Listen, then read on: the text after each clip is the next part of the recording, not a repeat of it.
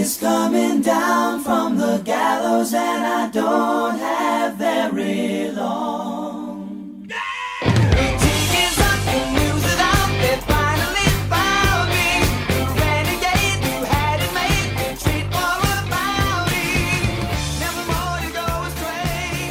Hello, welcome to episode 123 of the UK Steelers podcast. You're joined as always by your host, Simon Stanley, and two of our co hosts, Rich Cetrone, Gavin Marshall. How you doing, guys? Good. No one knows where Dave is. Yeah, That's yeah. fine. He's got AWOL. Maybe he'll show up. I hope he's all right. I'm sure he's surrounded in nappies and feeding bottles and Poor the rest of it. Doesn't you know, know, what time it is. I was talking to my like our boss at work sends us like WhatsApp. We're in like a WhatsApp group just because we get on. And uh, she was saying that she had poo in a washing machine the other day. Sorry to start with the shit talk straight off the top, but um, from from kids coming home, and I was just like, I'm getting secondhand stress about being a dad from people that are parents. You want to talk some shit? Can you imagine that? You just put a spin cycle on, and then you see it in the door, and you've got to sit there and watch it for an hour. Yeah, then uh, that's something that needs to be designed better. Actually, is is a, an emergency abort button on your washing machine because the amount of times you That's set it off Yeah. and they're like, oh no, I, why have I put a red thing in with the thing? And you, you have to like do a drain, and it takes twenty minutes. Just needs like drain that thing, get let get everything out. Got a crisis mode. Didn't look like a parachute co- ripcord thing. That's what you need. And I've now got poo in a with uh, now with his opinion on washing machine tech, Rich Cetrone. How's it going, Rich? Okay, good, good. How you guys doing? Yeah, okay. One of the strangest starts I think we've had to this show. Um, must be because Dave isn't here. Anyway, Yeah. let's dispense with the nonsense. Big Ben played his final game at home. Um, we presume um, on s- Monday night. I was going to say Sunday night. Um, Steelers win 26-14 against the Browns in what was I felt uh, it was a special night. Right, it was one of the best nights we've had this season. I think this season's been kind of dour for me at least a lot of the time, thinking the Steelers are going to lose every week. Um, but this was this is going to be one of the highlights, I think, um, with the performance as a whole, and then you know watching Ben walk around at the end. I don't know if you want to talk about the game first, or if you want to talk about the Ben stuff first. I don't know. But Talk uh, about Ben first. yeah, that was that's the headline, isn't yeah, it?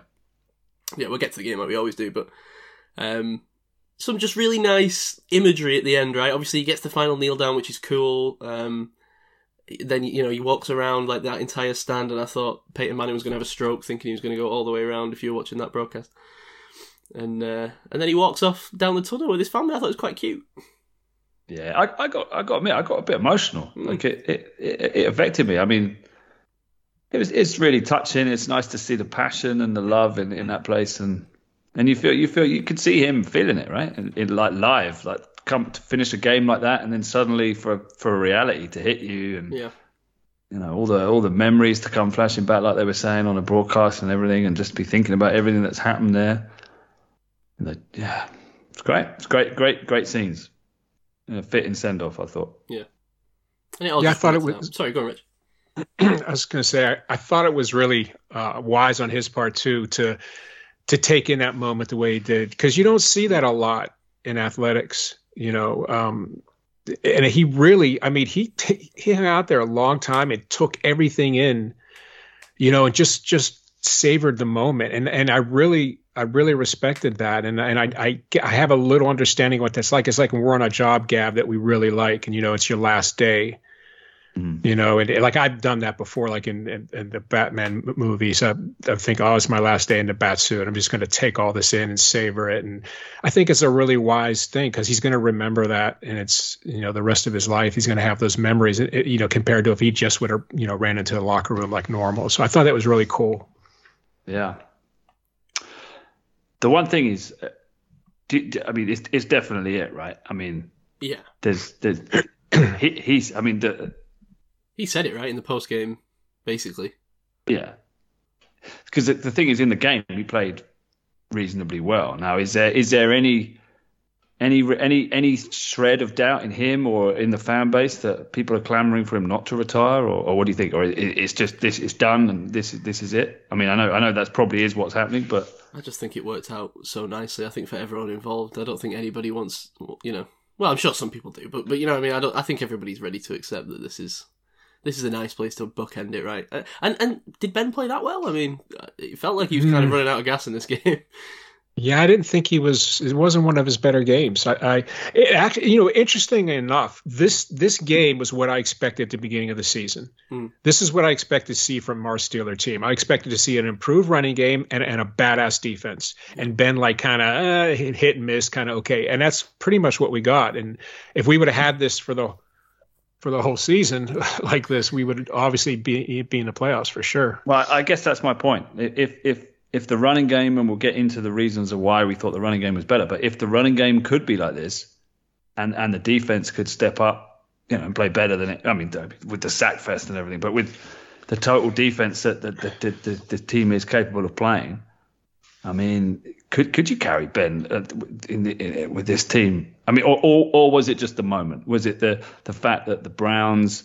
I don't care how much you prepare and you and you, you try and say that you're going to go when you're eliminated, you're going to go out there and, and give it 100. percent You know, they they they were a beaten team, right? And and and the atmosphere in there, and and Ben elevated his game. Everything everything was elevated. So was it just a mirage? Was it just a trick that? You know that that that, that team. I thought the team looked good. I, I didn't mean necessarily Ben, but I just mean it looked like a viable offense, right? Yeah. Well, well, I am excited to see next week and then going into next season if, if you know any of what we saw today actually gets carried over. But I, I do think it was equal parts Cleveland. Like they looked like a, a broken team. You know, I, I, wanted to bring this up anyway. They, they looked like this was the week that they gave up. Yeah. So I think they not not to take anything away from you know what the defense did, especially, but um, it, it really did not feel like the the Browns came to play this game, pumped up at all. So they played their part as the Washington yeah, General as well. Yeah, yeah. Right. Well, well, they were busted up on defense too.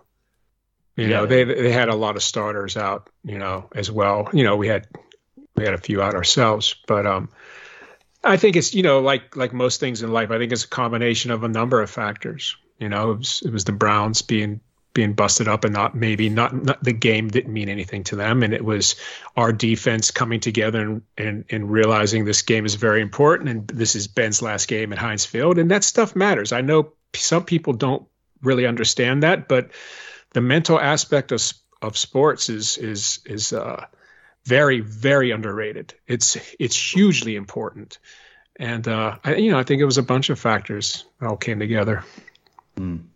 I think the atmosphere definitely helped, though. Like you said, it was uh, it was the craziest I've seen Heinz in a while. Yeah. It was great. Yeah, and I think I think- that's the biggest attendance they had all year too, right? Or or right up there because lately it hasn't been packed in there. Yeah, I think I, I think you're right. I think it, it probably is the highlight of the season so far for me. I mean, I mean, it, it helped. I guess it was a primetime game. It was, you know, the just uh, the, just the whole occasion. I But think it, all the I, I things think that were be. going on as well. You were seeing the emergence of of Najee really in the run game, and then you were seeing TJ go for that sack record when you thought maybe it was out of reach last week, and then you see Ben. Obviously, there's a lot going on in this game, so Yeah. it wasn't just. Oh Ben. man, I mean that was to be honest, that was the thing in the in the in the final quarter. I've just absolutely rooting for for TJ to get that extra sack right, and it's just Yeah. such a shame because to get it in in the 17 games would have been that would have been really special. Well, uh, do you know, I thought that, and then when I actually 17 weeks, eh? someone tweeted about this, and they they said, "Oh, to people say it doesn't count because it's 17 weeks." TJ has missed three games. He's played 14 This is true. games. This is true. That's a good. That's a good. Uh, that's a good asterisk. So that actually, took away my feeling of like, because even then, when people look back on the records and see that, you can always say, "Well, technically, he only played 14 games." So. I'm sold. But- it doesn't matter. yeah, It's but it's tough to really go by that line of thinking with with the NFL. Like baseball, you know, they've had the same amount of games and the fields have been the same for for so long. Like that that game like very rarely changes. But look how many times the NFL mm-hmm. has upped the amount of games in their schedule. I mean, what at one time they had 10 games, they had 12, they had 14. You know, it's just it's changed so much that you can't it is what it is. It's like a thousand yards doesn't mean anything really anymore, but they still use it. They still go, oh, we got a thousand yards. That's it's easy these days. I mean, it's two thousand should be the mark when you think about it. But yeah, that's that's that's the NFL. It's changed a lot over the years and keeps changing.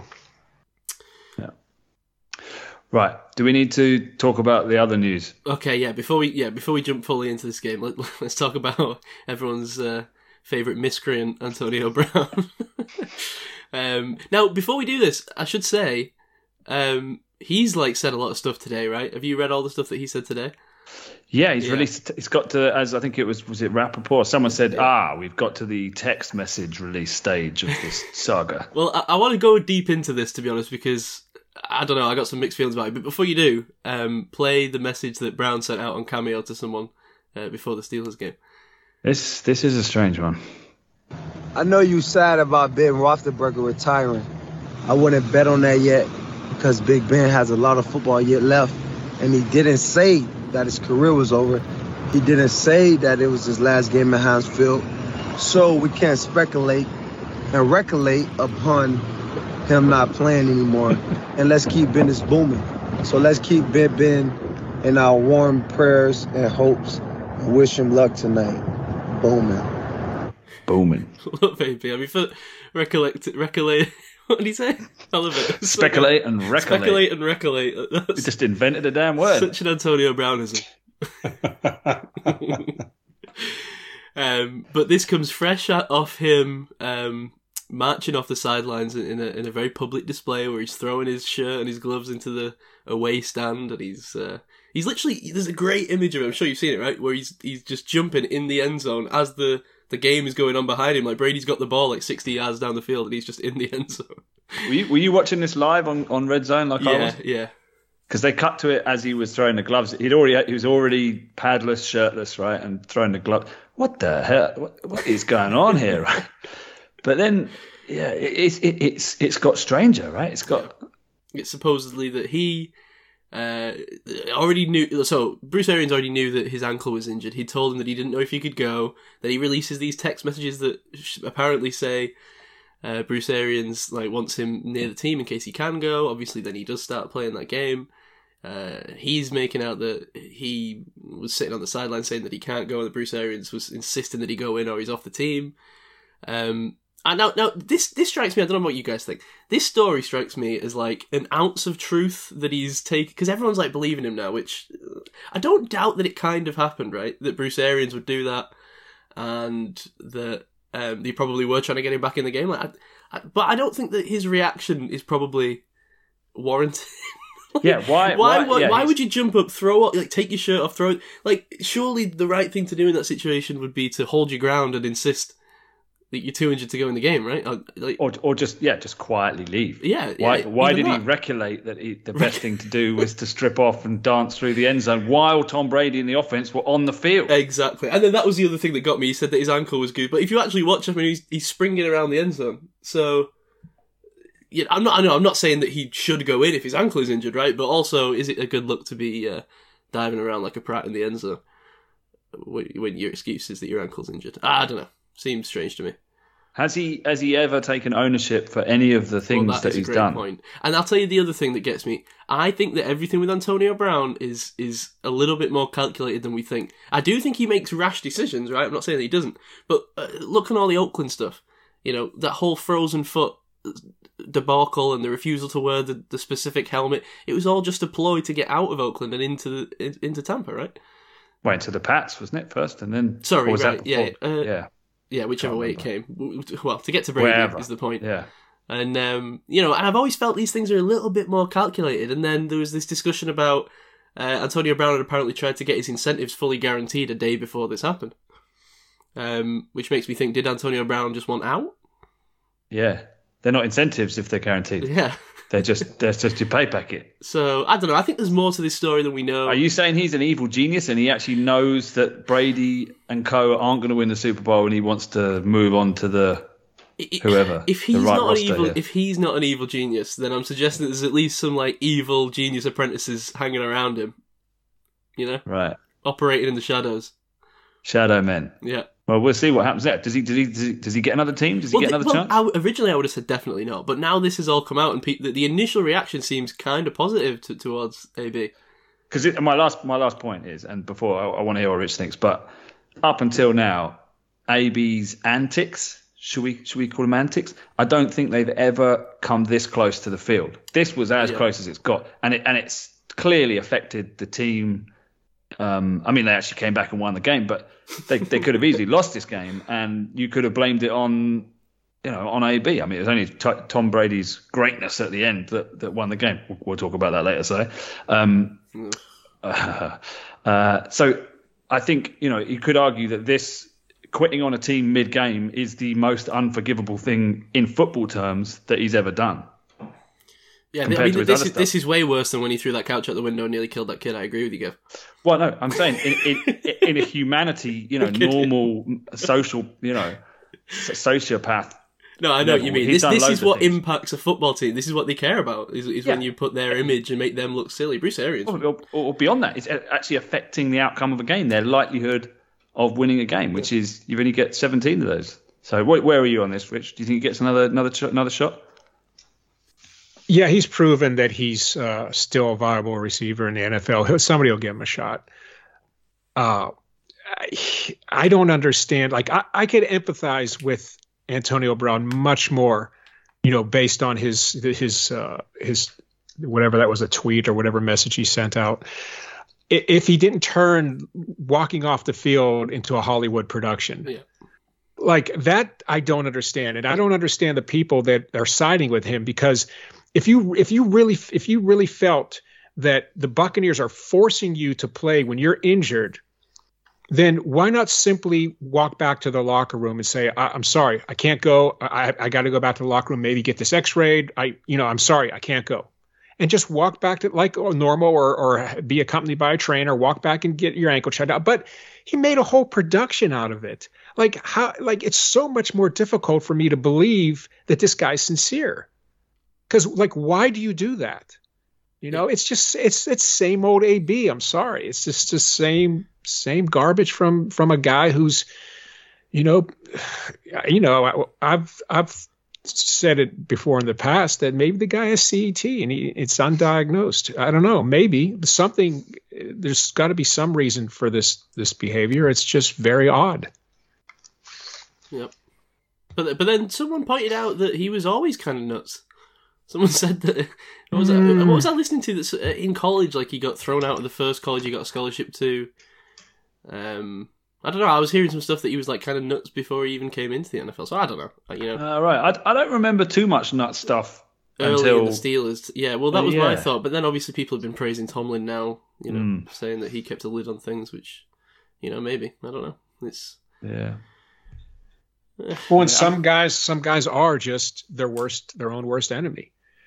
You know, some people are. They're just, you know, they just have this issue, whatever, whatever it stems from, that they're, you know, they they they do this type of thing to themselves and sabotage themselves. Do, do you think Yeah. that this ultimately plays into because I think three or four years ago you wouldn't have asked anyone and they would have said that Antonio Brown one day wouldn't be a Hall of Famer, and now it feels like the narrative has flipped and people kind of think this is what will ultimately you know stop him from going to Canton. Do you think that this is a that this will play into that? I mean, we've seen that with other people, right?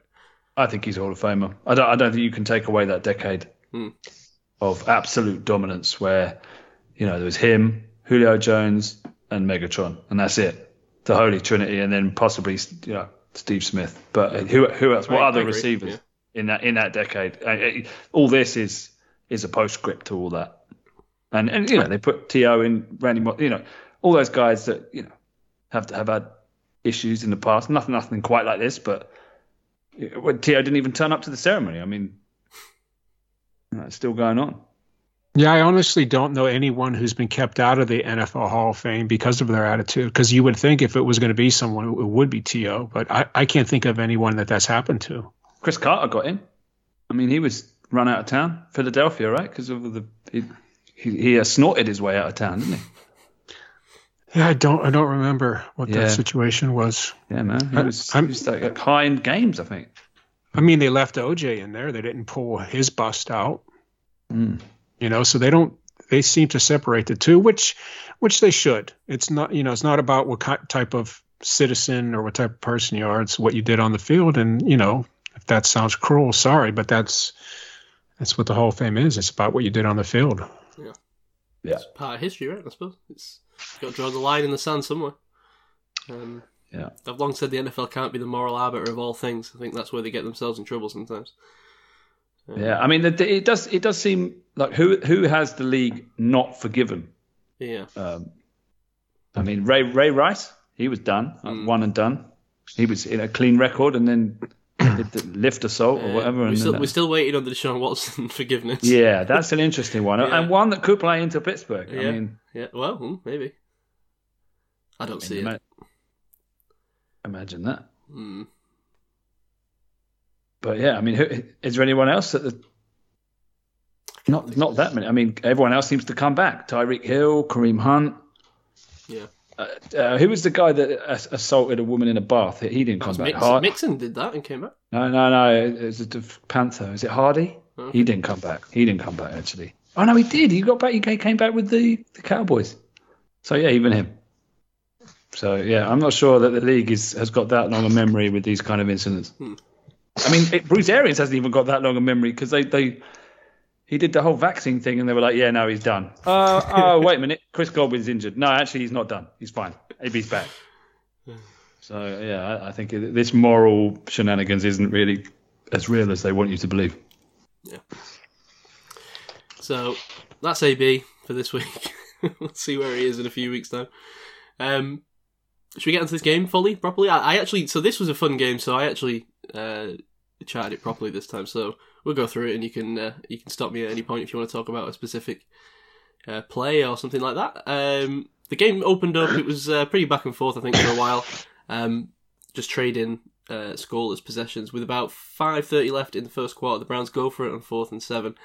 Cam Hayward has his second batted pass of the game. They turn the ball over. Um, we go for a fourth and five of our own um, at the end of the first quarter, uh, and the pass is knocked down. So it's still it's still 0-0 going into the second quarter. Um, and then that was when, with 11 minutes left in the second quarter, the Browns removed Chase Claypool's shoe. I want to talk to you about this on a third down stop, um, allowing the Steelers to continue the touchdown drive with a throw to DJ, uh, making it seven zip. Um, that that shoe removal play. That's a boneheaded move on third down where you stopped him short.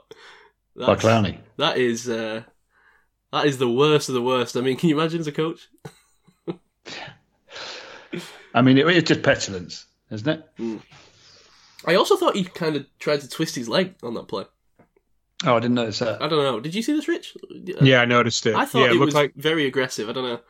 yeah, it was. It, it's a good way to tweak a meniscus doing that. Yeah, it felt like he was going to hurt him on that play. It really did. Um, we moved on a bit. Um, Withers- uh, Witherspoon gets his first pick of well, his only pick of this game, um, but his pick of Baker Mayfield still 7-0. Um, three minutes left in the second in the, the second quarter. Sorry, Steelers get stopped in the red zone, kick a field goal, goes to ten nothing at the half. Um, we enter the third. Steelers are halted in the red zone again, get thir- get to 13-0. Uh, two minutes left in the third quarter. Baker hits his receiver beat Witherspoon going across for a big gain on a play action pass to inside the 10.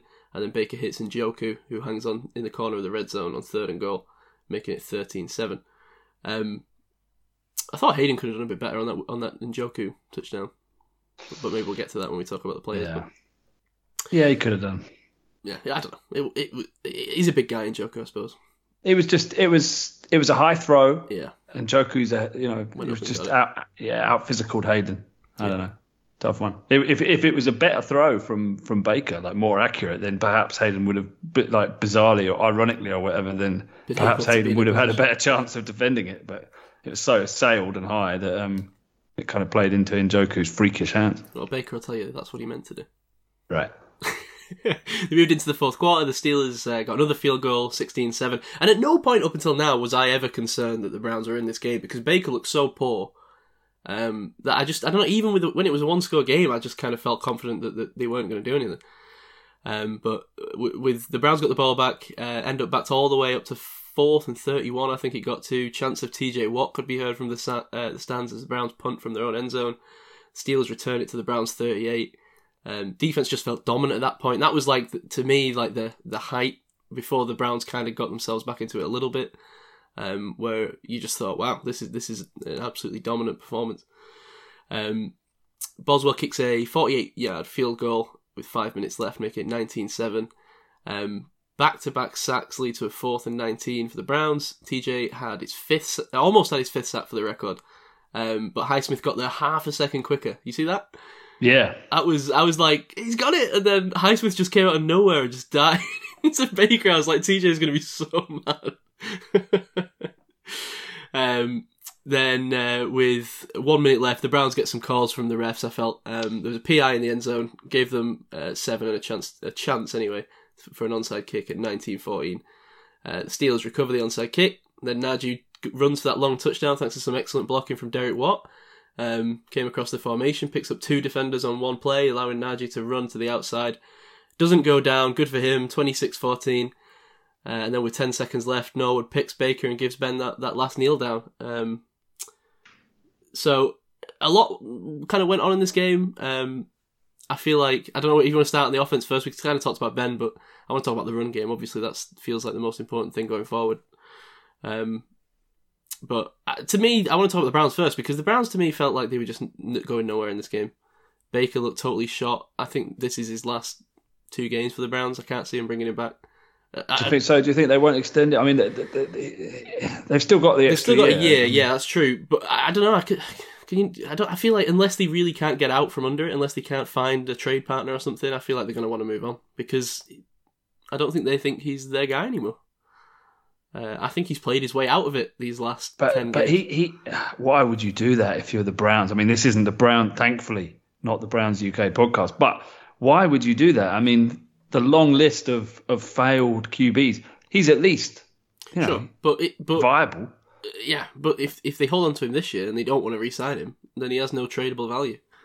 So, but who's going to trade? What are you going to trade him for? Spare parts? I think I don't know. I reckon you could probably grab something out of him. I reckon you could use him as a piece in a trade, or maybe they want to go for a, a veteran quarterback. Who knows? Oh, I can't see it. I, I, I, would be surprised. I, I think they will end up sticking with him, but maybe that's maybe I'm wrong. What do you think, Rich? Didn't he announce that he's getting surgery on his shoulder in the yeah, off season? Yeah, and he's not playing next week apparently. So I mean, th- I mean, they could look at this like he's been playing injured the whole year, and that's affected his accuracy a lot. So I don't know. I I I, I don't think they're going to give up on him. I think they're gonna. I think they're gonna. He'll be their quarterback next season.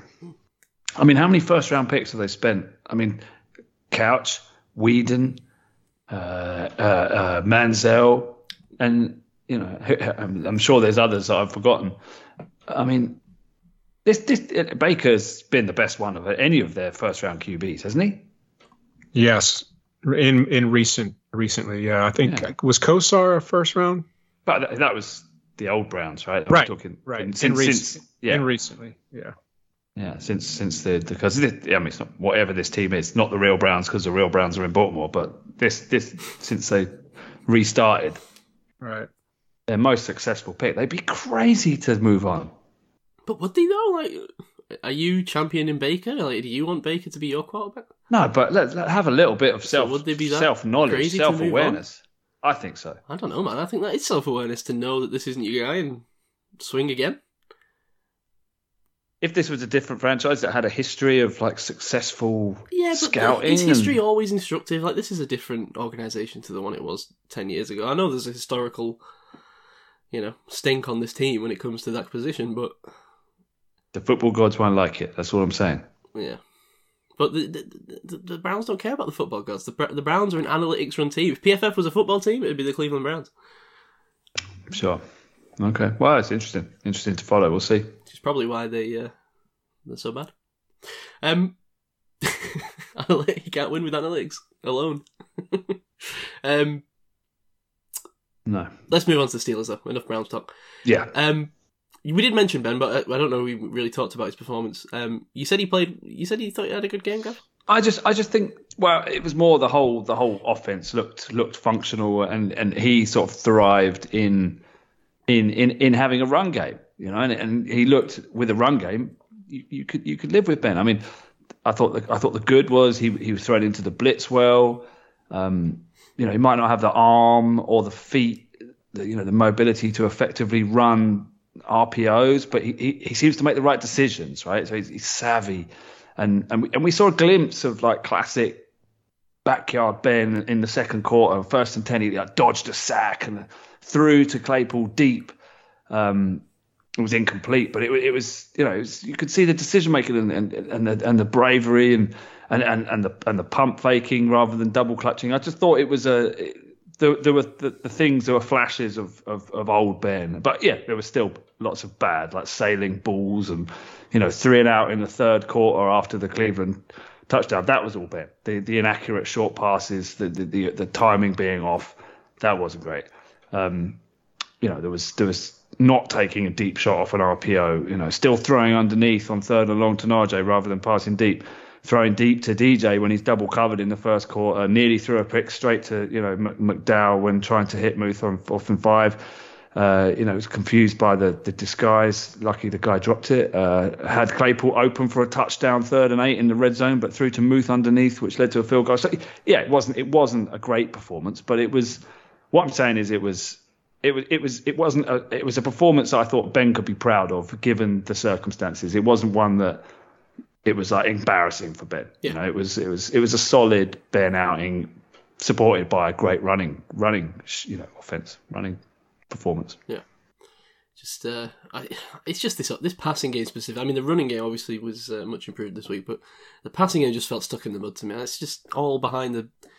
I mean, I felt like the Browns were trying to take away the deep pass. I think they probably knew that the, we were going to try and let Ben go out and and throw some bombs in this game and that didn't really work. So maybe that's why we are being forced underneath so much. But we've seen it a lot this season. But it, but it felt extreme in this game. Like, I mean, he's had 46 pass attempts for 123 yards.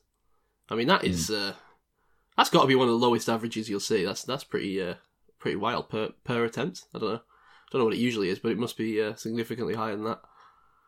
Yeah, you'd expect it to be 250, 300 yeah. or something. So and one touchdown, one interception. That's not great. Yeah, the interception was weird. I mean, it didn't really matter because it was right at the end of the half, but I, I don't know what he was doing. Um, just yeah. threw it straight in front of a dude. Um, don't know if he was just trying to make anything happen because it was the last five seconds or what. But still, you don't want to give it back to you know even yeah. no matter what happens, yeah, yeah. you don't want to give it to them to let them run it back on a miracle play, do you? So, no. What do you think about Ben's play, Rich? I, I didn't think he was particularly very good. Um, he, his decision making, like like the one you guys just mentioned, was was again, you know, at times very shaky. Uh, he, I think you know, I, I think some things in the scheme he's still not really comfortable with, and I, I question the scheme myself on some of the like. Do you guys remember the um, late in the second quarter when they had first and goal, and, and he tried to hit Ray Ray with that fade to the corner? Mm why why is that alignment the way it was? Why does Canada scheme it that way? Because he had Ray Ray on the left on the outside, and he had he had Claypool or, or no, I'm sorry, he had Claypool far left outside, and then Ray Ray in the slot on the left. So Claypool ran the ran the slant, and Ray Ray ran the corner fade. Why not reverse those two guys? Why not put Ray Ray wide, have him run the slant because he's faster and then have Claypool run the the fade to the corner. He's a bigger target. Mm. You know, I don't I don't understand that scheming. It, you know, yeah, call me, cra- call me crazy, but that makes no sense to me whatsoever. He's he's got he doesn't have guys doing what they should be doing for to play to their strengths. Right. Well, this is a this is a personnel question, and I've had this all year actually, and I'm not sure is that is that Ike Hilliard that makes those calls? I don't. I don't know. That's a good question. I, I would think it was the offensive coordinator, but I don't know. I, I, I don't know. My limited understanding is that the, the the offensive coordinator plays the calls and the personnel, uh, you know, the position coaches, you know, they determine the personnel. Mm. Well, maybe we have a problem there with Ike Hilliard then. But uh, maybe I'm wrong. I don't know. Because you know it's so quick. You've got so much to decide so quickly. I don't know. So maybe yeah, that's the issue. That's why these but guys get paid the big bucks, though. They right, but it's happening on defense as well. I think you know, it's why, why are we having For these sure. personnel in in these in these situations? Why are we lining up like this? And oh, absolutely. Sometimes the personnel doesn't match the play call. So I, I, don't know. I think they need to like get around the table. Did you see the report? I mean, I'm jumping ahead a little bit. Did you see the report? I mean, you credit to Sage, your son, right? About about the uh, uh, digging out the fact that how good Chris Morgan is. Mm mm-hmm. on the the O line coach. Did you see the report that he he's um, involved other position groups in O line meetings, bringing in tight ends, fullbacks, running backs, wide receivers to talk about run game. And this this this wasn't happening previously. And lo and behold, what's happened? A total team performance with running game. Yeah.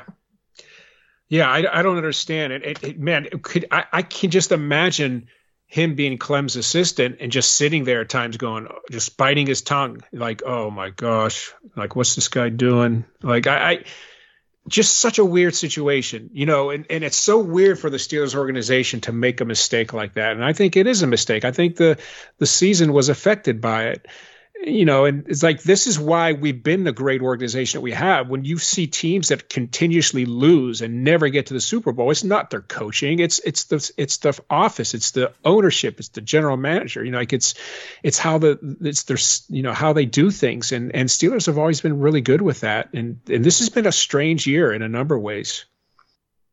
Yeah. But let's let's hope it uh, is predictive, like that. You know that Chris Morgan this is this is a sea change because it, it was a total. I mean, this was a totally different offense, wasn't it, in terms of the run success, run production? Absolutely, and you know who else has something to do with that too? Hassenauer. She better believe it. yeah, he, he's yeah. so much better. But then, but then you got to ask why? Why? Why is he not in the starter? D- does this go to show how important the center is? Do we just yes. overlook this? Because to me, the the entire inside of the offensive line looks so much better. It wasn't just Hassenauer; it was like the entire. Like, do you know what I mean? There was no suddenly there was no guy in Najee. Well, there was guys in Najee's face, but he at least could get to the line before he was presented with someone. I know. Oh right, okay. So you've got an O line. Wait a minute, the middle of it isn't getting pushed backwards. it's shocking, yeah. right? Oh wait, you've got a run play, and and there's a guy getting downfield and and like blocking multiple people and, and like finishing plays. Who's this guy? Oh, it's the center. Yep. Yep. He just, you know, I mean, I, I, I, I, when I watched the game again a second time on offense, I just watched him. Like I made sure I watched him every play to see what he. And you know, consequently, with the, one of the interesting things about his play was Najee's 33 yard TD run was was Hassenauer's worst play of the game, which is you know kind of funny. He got yeah. he actually got thrown to the side like like Green does a number of times a game. But that's the only time he did. That's the only time that happened. But he just he he just missed his line. The line line to the defender was bad, and the guy just kind of pushed him to the side and he went down to the ground. But it's the only time that happened in the entire game you know, and he stayed in front of his blocks. And he usually was able to push the guys back in the running game. He was usually able to, you know, to make some room for Najee. And if he couldn't do that, he at least stayed in front of him and prevented him from making the tackle. And you know what's, guys, what's really this is this will tell you exactly where we at, are at at the center position right now. When when Pouncey was in his in his prime, later in his career, but still in his prime, Hassenauer was his backup. And if Pouncey couldn't play, everybody is like, oh my God, Hassenauer's got to start. Oh man, we're so screwed. You know, and now it's like, and, and, I'm sure he has improved. Don't get me wrong, but now it's like, oh, please, Hassenauer, we need you to start. Please start. you know, you know that just that just shows you what has happened to that position, our team. And you're absolutely right, Gavin. It, it, it, it, and I'm not sure if it was you or Simon that said it, but yeah, this does show how important that position is to the Pittsburgh Steelers. Yeah, yeah, and, and PFF agrees. You know the top rated four players are on this team that played, you know, most of the snaps. No, go on, tell us because I don't see this. Trai Turner, Najee Harris, John Leglue, and Hassenauer. So literally your two guards, your centre, and your running back. Trai Turner wow. was their top rated. Wow. Yeah, okay, he's that's... he's top rated. He's like eighty one, I think. Um, Derek Watt's second, but he only plays five snaps, obviously. And then, um, wow. Yeah, Hassenauer's about seventy two. Leglue's about seventy four in my notes, Turner's the only guy on the whole team that didn't get a single note. It's just his name. Oh, well. so I guess I guess that's a good performance. Though I guess that's a good performance, but I, I, didn't have him as top rated. But wow, okay, good. Hey, how do you guys like Leglue's motor? Oh man, I love man.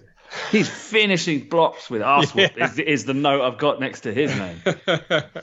so much enthusiasm too. He's downfield every time, helping the running back get up. It's like, oh man, I love this guy's motor. Mm. Do you think he, he he's got to stick around? They've got to keep him, right? This is it, right? There's guys on this roster that we we maybe have been developing, but maybe the answers were look, you know, staring them straight in the face all along. I don't know if these are necessarily the guys, but you know, uh, even if we draft people, at least we've got you know a few players that we don't mind sticking in that you know they just aren't complete liabilities. That's all we've really wanted all season, right? We saw what it did today. I've got week. a picture. Can I paint a picture for you? How about this? The center of the Steelers 2022 starting Uh, the game week one, Leglue, Tyler Linderbaum, Dotson. How about that? We- That's exciting. I'm getting. I'm looking forward to this Tyler Linderbaum thing because I feel like no one's ever been more excited about the centre. than the Steelers are about Tyler. I don't know what's going on. I haven't watched a down of this kid play football yet, but I've heard this name about 85 times now. Well, he was he was he was part of the process last year, and then he, he opted he, he didn't declare. Right, he went Right. back. So he was he was one of the top O line prospects last year. Um, Did I look at And- him last and- year? Maybe I did, and I've forgotten. no, I think I think we were kind of getting vaguely excited about him, or I was, and then and then he went back. Okay. But you know, uh, he, he's from Iowa. He's he's he's probably the best O line prospect in the entire draft. And you know, he you look at him. He already, he- you know, any any Iowa player already looks like a Steeler, right? They're playing the same, you know, uniform. Um, he is, he is, you know, he's he's like Quenton Nelson level interior offensive lineman, and he's he's going to be right there, man. And so it's going to be a tough call. I've just never listened. I've never seen a year where I've been like Steelers fans have been so certain about who the Steelers are going to draft. Like if you look at Steelers Twitter, we've already taken Kenny Pickett and Tyler Linderbaum. Like they're already Steelers. it's weird. Hey, what about we, we go Tyler Linderbaum and then second round oh, somehow he slips because of, no no no no I'm not going to say that. Uh, if he slips and, and, and the Steelers trade up right they trade up into the, the, the top of the second round to get Sam Howell. Imagine to think that. about Sam Howell. Yeah, I don't know. I need to watch these guys. You know, I don't watch college football. I, these are all just people. Oh, he's he's coming off a down year. If it, if it was last year, he would have been definite first round. But he's he's lost his weapons. I mean, come, it comes down to the Senior Bowl and you know the draft process. Sam Howell, the North Carolina.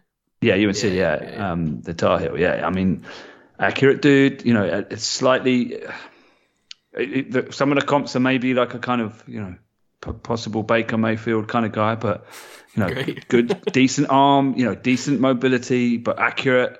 Um, and just but just no no sort of the no no traits that jump off tape off tape that like oh yeah he's really athletic or whatever but and, and maybe some of the pocket movement isn't isn't there that you kind of you kind of want from a franchise QB but apart from that the accuracy's there you know the decision making the, the the progressions reading reading the anyway I'm getting sidetracked but I'm getting excited about Sam anyway enough said Okay, well we know where Gau's Red Star's going to be for the QBs. Um, wait till he bombs out the senior bowl and then I have to retract all this but anyway I can sense the excitement of you to talk about the QB position after the season ends. It's radiating out of you, Gao, every episode. yeah I know I know um, so yeah, anything else on the uh, the O line, Rich? Anything else you wanted to point out? Uh, no, I don't think so. Um, Shout out Dan Moore. Didn't didn't give too much over to Myles Garrett. I did see him just get beat. I think on a few plays, but it didn't seem to impact those plays, which I suppose is I thought I That- thought his punch go on Rich what you saying no, good, good. I, th- I thought his punch had improved. He, he a couple of couple of plays he had heavy looked like he had heavy hands. He was disrupting Garrett with his hands. And I thought I've not really seen that before. Like you know, just looking like a like a pro tackle. Yeah, I, I think he played Garrett much better than he did the first time they played one another. But part of that was Ben as well. Ben was getting rid of the ball really fast, really fast. And the only he did he did a decent job. I mean, he Garrett could have had a couple if Ben wouldn't have got got the ball out so quick. But the the guy who who uh, concerned me, and I think he showed a weakness to the entire NFL after they studied this game plan game film, is Okorafor. He can't handle the inside move. Right. He he Clowney had two sacks on that inside move, and I think because you if you watch his get off, he always kicks back real quick. Sometimes he's been Mhm. he's been flagged a few times because he's so worried about that that outside route to the quarterback. So I think he I think maybe he overcompensates a little bit because he, he he's not the best at, at staying with these quick pass rushers on the outside room uh, move. And I think I think maybe Clowney saw something. I, I don't know, but he, he beat him twice with that same move. Yeah, and that and that, and that play, I think it was his worst play of the the worst rep of the year when when uh, Clowney he just he just swept by him like he wasn't there for on the one that was almost a safety. Ben just got the knee down right, but that that was a and he just stood there and he looked he knew he was beat bad. It was that was a bad play. I guess that's one of the two you're talking about, right? Yeah, that was one of the two. But but but think about where we've come with him from from last year when he was getting destroyed at left tackle. You know, I I feel much more comfortable with him but Going forward, He, right. Is he going to go forward? He's a candidate to leave. Um, that could have been his last game at Heinz Field. I, I think I think he's gone. Yeah, I'm. Yeah, I'm on the fence about whether he comes back. Yeah, I, I could very much see him going because tackles are in demand, man. You know, people pay anything for a starting tackle. Well, they have to they have to pay more to get someone else. Not pay damn more. I mean, they have to pay more money to get someone else in to play right tackle. And who else is going to play? Well, you shift more over and find someone else to play left. I mean, well, you what you fight with the Banner? I mean, but forget Banner, man. I mean, if he's if he's not playing one snap in a game, he's back on. co- How many times has the guy had COVID?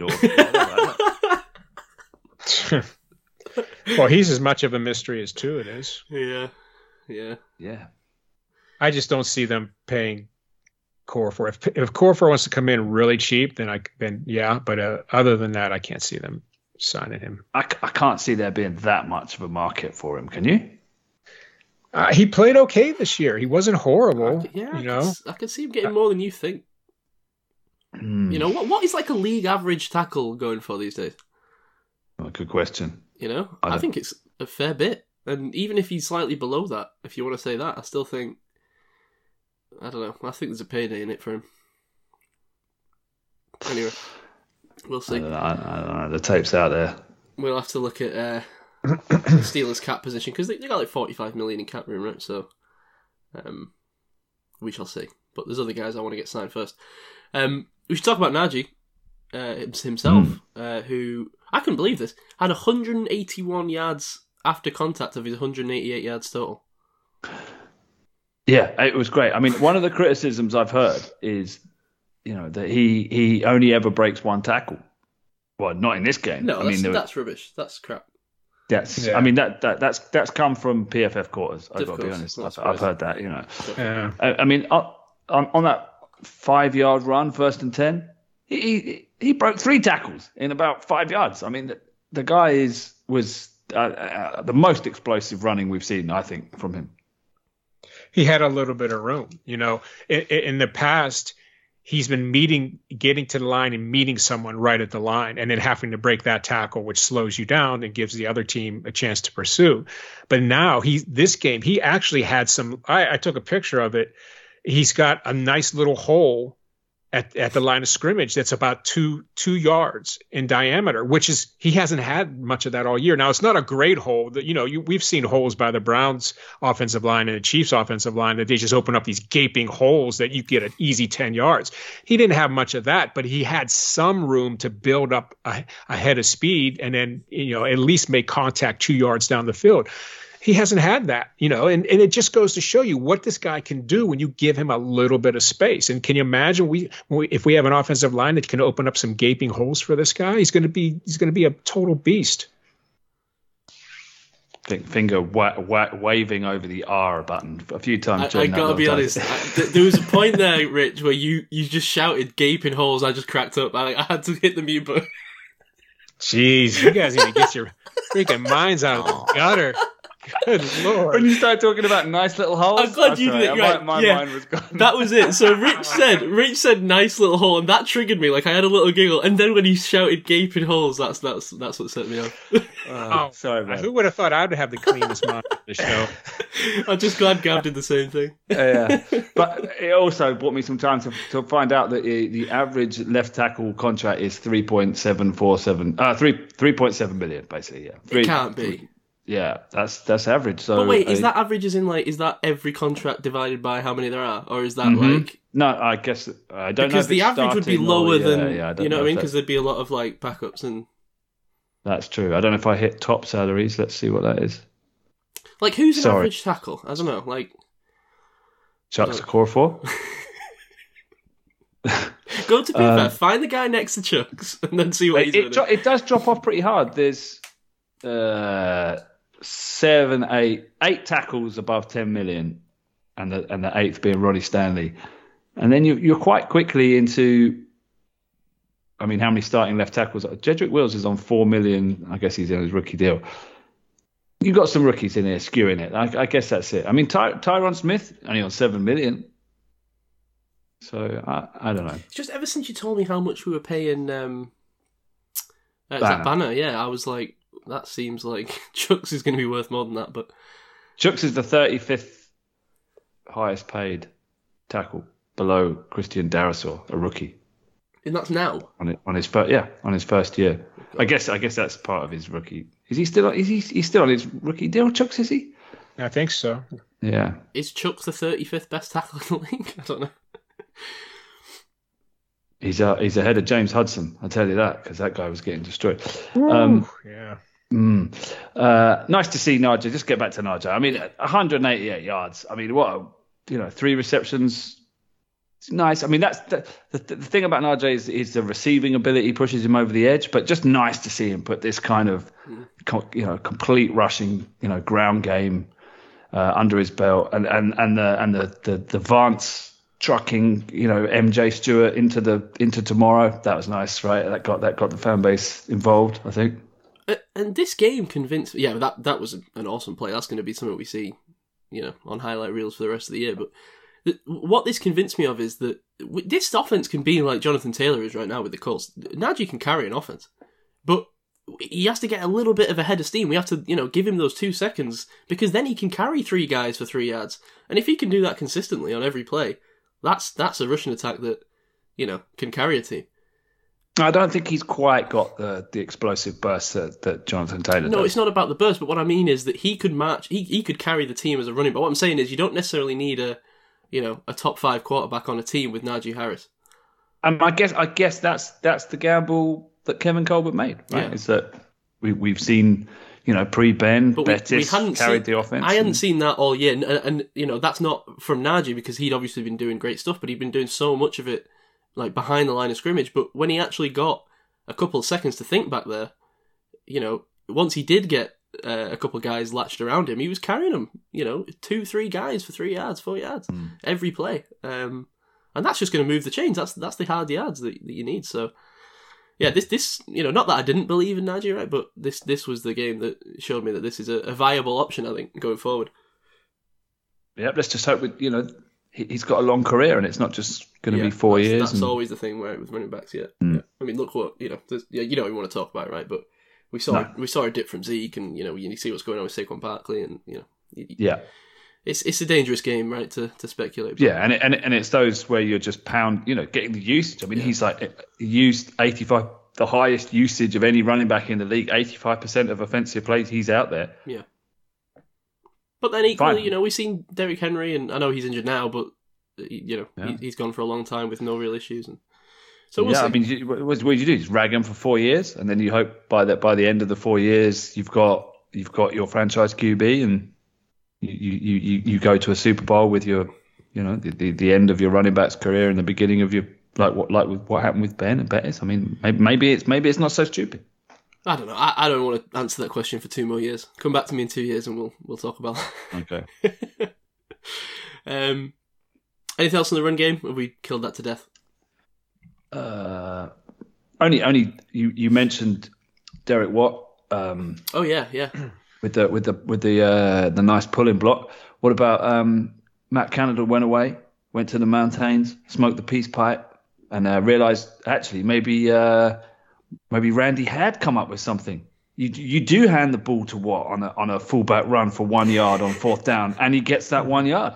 I mean, that was that was the play. I was hoping Dave was here that we could uh, discuss, but um, that worked. You need a yard, you get a yard. Derek Watt. Thanks, Matt. Yeah. that was it. Um, we did talk about the passing game, but I just want to say about the receivers. Uh, DJ's gone back to dropping balls, which is I didn't bit- really in the first half, and it was like focus jobs, right? yeah, no, I know, I know. But that's that's what the problem was last year. So I don't know. Just keep an eye on it. Um, Did you not see the play at the at the end of the? I mean, it only went for one yard, but the end the play he did at the end of the second quarter. what the touchdown? I mean, uh, he he I, I don't know how he did it. He he had he caught the ball. He had two defenders descending on him, and he he just like turned into a hologram, went through them. I don't know. Do you not know the play I'm talking about? He just he just dodged. I don't know how he did it. He just dodged two two players who like had him, and he was free. I'm struggling to recall. Yeah, okay. it was it was just like incredible elusiveness that we're going to miss this week against the Yeah, Ravens. he's 'cause on, he's he's on the COVID list, right? Hmm. Yeah. Um, Ray Ray getting used a lot again. Um, got popped over the middle as well. Hung on the ball well. Oh, he took a beating. Yeah. I think Rich sent us a photo. I mean, I thought I thought I thought that that hit in the red zone in the second quarter, he, he, that was defenseless. I mean, I've seen way less called like defenseless receiver hits. Right, Rich? What were you, what were you saying? Yeah, yeah. Well, the photo that I, I agree with you. The photo that I, I sent was that one where the guy broke up the pass. Um, I can't remember what quarter it was. The, the the guy for the Browns broke up the pass, and the, and in the the announcers were like, "Oh, that was good, great, great play." And, and and when I saw it, I thought that's pass interference. I thought the same You know, thing. so- yeah. right? So I played it back and then I slowed it down and I and I sent you guys. He's there way before the ball came. Like that that that picture I sent was even a couple frames past his contact. It's just showing how his arms got in there and impeded Ray Ray as well before the ball got there. So he not only hit him with his body early, but he wrapped his arms around him early. And they just completely missed it, and everybody missed it. And it's just frustrating. But he did. He took. Um, he did. He took some shots that game for sure. He showed a lot of toughness. He's just, you know, I have all the respect in the world for the guy, but man, I just, I, st- I just miss Juju at that position. He's just, you know, so much bigger, stronger, better hands. You know, Yeah. No, do do we have a bit for Rich being upset with the refs? Because if we do, this is it. Because th- this We was- need one. This was a real poor, a real poor showing. I felt. I mean, the Browns were all over them. I mean, I'm I try not to be a homer with this stuff, but um, some of these some of these non calls for uh, DPI we're, we're getting a bit silly. Yeah. yeah, Yeah. it's- it- There was two or three like that felt really egregious to me. But I think I think it felt worse in real time because we had the the the turf monster ate DJ at one point, and it looked like terrible PI, right? But actually, when they when they played it back, it wasn't. So maybe maybe it felt egregious. But yeah, they, they definitely seemed like a couple, and, and the Browns got a couple, but uh, they got the couple called, right? But um, I don't know. I'm I'm not yet yet ready to stand on my soapbox about that. okay, okay, we'll, we'll reserve that then. Hmm. Uh, So the, the other two guys are interesting. Both diff, uh, down weeks. Washington, and, and I mean, he's been down all season. I mean, wh- where are we? Is he? Is he? He's, is he done? it's a shame. I don't know what's happened there. yeah, they're not going to pay him. Right. He's done. He's got. He's out. I mean, what's happened to him? I have no idea. He's just not not progressed. This was such, you know, I've said this all season. This felt like his chance with Juju out, and just never happened. You know, I can understand it though because he probably figured all along he's the fourth guy. You know, but they've but uh, Ray Ray's become the fourth guy or the, now the third guy. So he should be in that three spot right now, but he's not. And so, uh, you know, and I guess they just don't feel comfortable with him in the slot. You're not gonna you're not gonna replace the the X and the Z position. You know, De, uh, Diontae and Claypool. You know, those guys are they're they're ahead of him. So I guess they just don't feel comfortable with Washington in that slot position. Yeah, I mean, he didn't. He didn't have the pace. You know, that that, that shot we saw, he just didn't get the separation downfield, did he? To get to get open. So he's he's not really showed any elite kind of route running skills. He, he hasn't got the shiftiness underneath. He's got great hands. I really love his hands, but he's just not getting open. That, that that's the problem. If you can't get open, then then everything else is is secondary.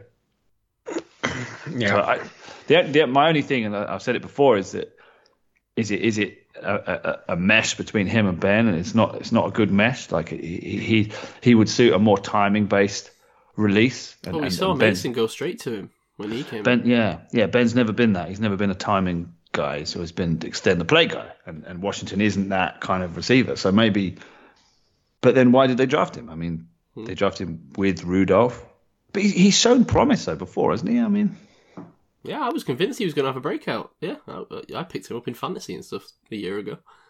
Um, yeah, don't know. And then- One of the great and then- mysteries. Yeah, and then um, it feels like Washington will end up on like Detroit or something, right? And be Yeah, like a yeah. solid, solid number two behind some other guy for for a while. Uh, Claypool. What was this game I, about? With I saw a great video this week referencing Chase Claypool that had me dying.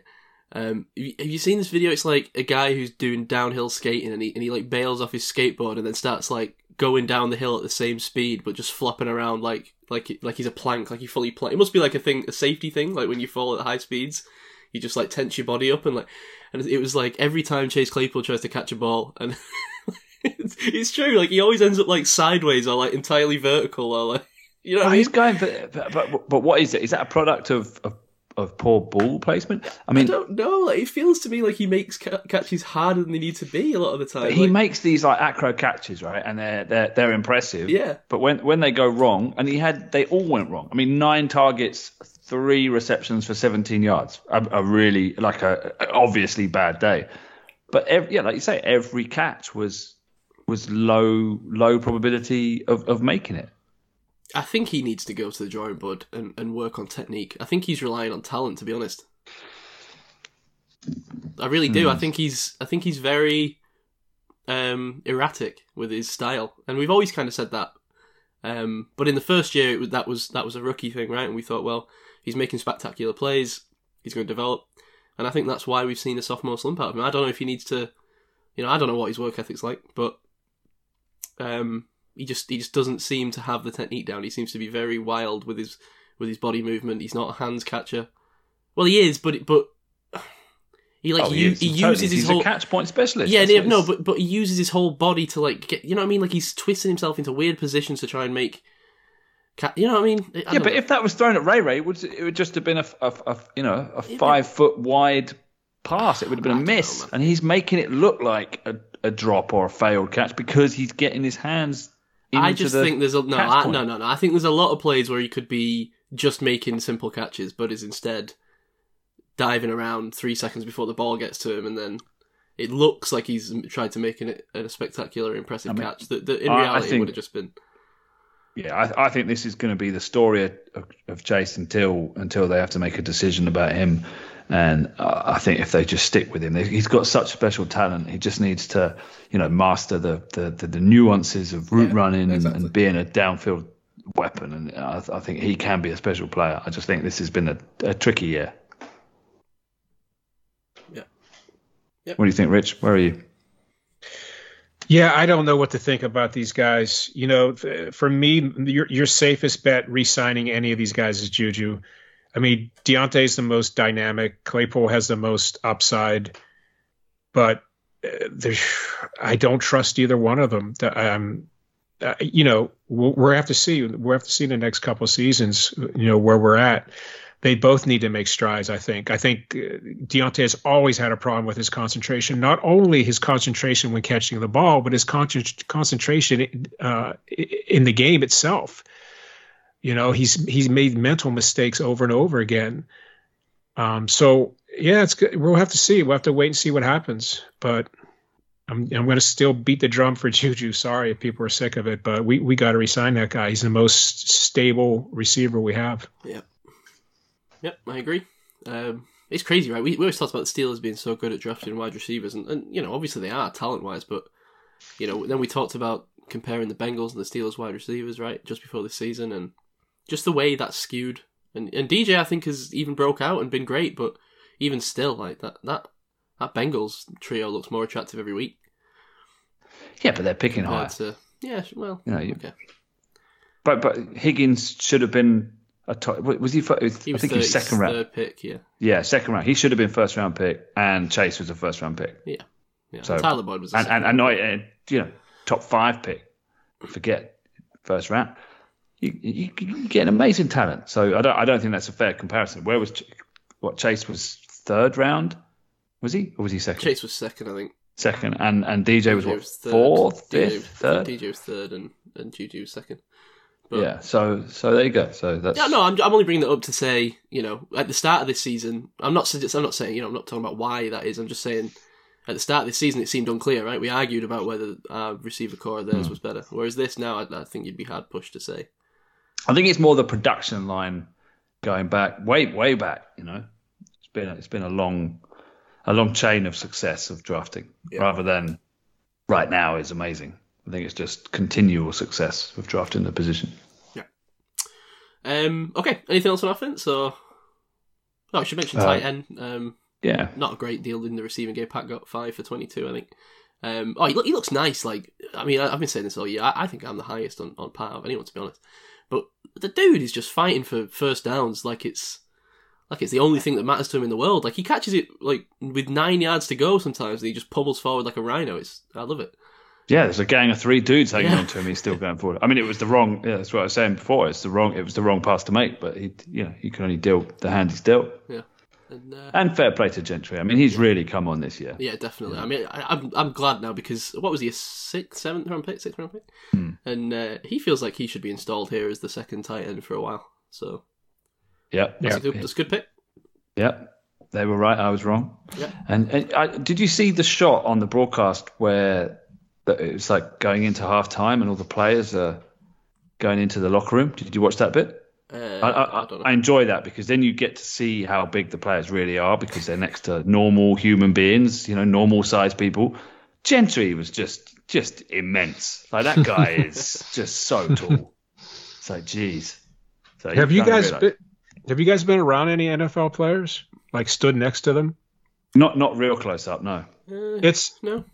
They're a different they're a different species. they, they're human beings, but they're a difference. I'm telling you guys, it's you. I I've been around a few of them, right? And it like you don't never, very very rarely do you run into anybody like that just walking down the street. It shows you how rare it is just to get to that size. You know, so yeah, it's incredible. Yeah, I mean, I can't imagine being a running back in NFL and these monsters trying to take my head off. Man, oh and, my! and that's that's you saying that. I imagine that if we stood next to you, we'd say the same, the same thing. so this is like two echelons out of us. it's it's insane the size of these these guys. Uh, it's just crazy. Yeah, I'm looking forward to the point where we're at a game and they go, "Oh, so I want to talk to you about that thing you said on the podcast." Oh, yeah, I was wrong. You're right. You're the Sorry, Mr. Gentry. Yeah. sorry, sorry for what I said about your TikTok love affair. yeah, I'm the pink wafer. Oh man. Okay, uh, defense. Um, I mean, just ah, this was cracking almost all around, right? I don't know even where, know where you want to start. We'll start with the D line, I suppose, like we like we usually do.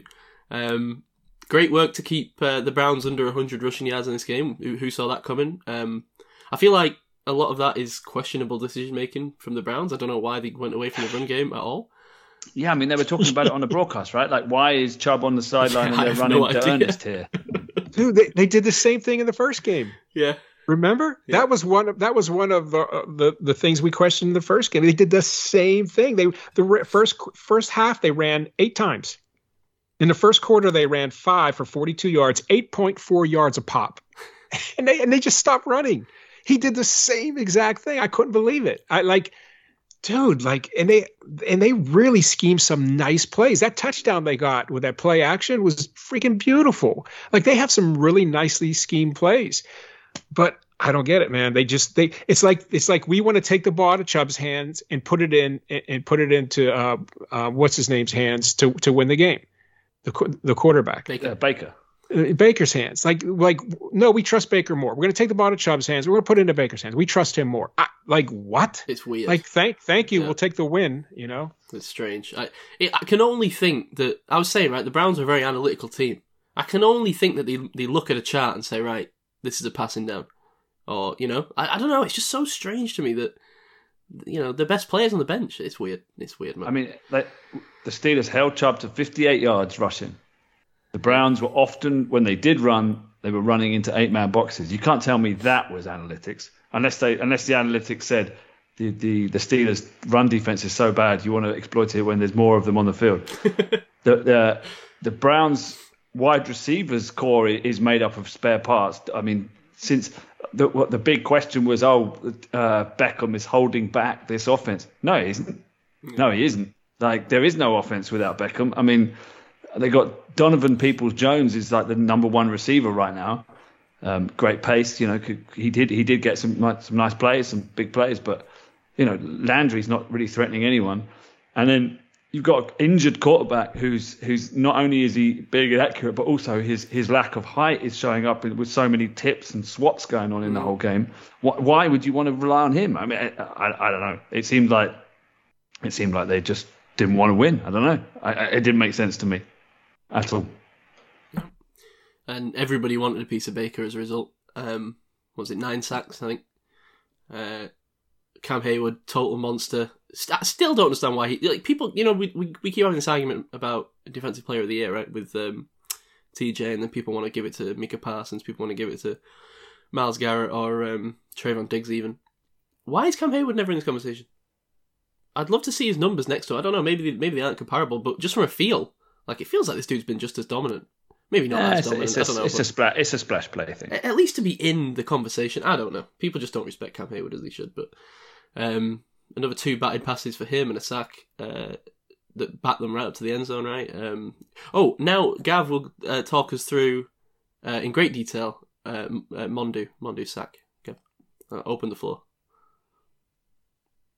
Uh, it was it was kind of a coverage sack. So I mean, like credit to the defensive backs who played well, but he, he did he was just fighting through some blocks, and and uh, there was Baker, so he took him down. So uh, uh, shout out to Mondo, I'd, getting some hate on, on the forums or whatever, but I don't know, he's he's just a tough guy, you know, he's country strong. Country he's strong. out there making plays. So you know, everyone else was getting sacks. He's thinking Tuszka's got a damn sack. The guy's never, you know. He's, I thought it was his first ever sack of his career. Turns out his second. The guy, the guy, yeah, gets round the edge, more bend than I've ever seen from him before. I thought the guy could only stand upright. Um, it was against James Hudson. That's the disclaimer, right? Um, I mean, the guy was getting blown up repeatedly, over and over. But yeah, I mean, you know, this. Uh, I mean, TJ was amazing. Highsmith was amazing. sack- Well, T- TJ's stat sheet is ludicrous. Four sacks, five QB hits, three tackles for loss, two batted passes. I mean, all he's missing is an all he's missing is an interception. It's uh, I don't know what I don't know what the guy has to do to win. yeah, he's got to get. He's got. This has got to have sealed it surely. Um, his fourth sack, the last one before before Highsmith's one that he just took, uh, was textbook man. He just just swipes the arm straight there, takes him down. But he's like so clean, you know. It's like if you go to NFL, like what is a sack, and look it up in a dictionary, they just play that video.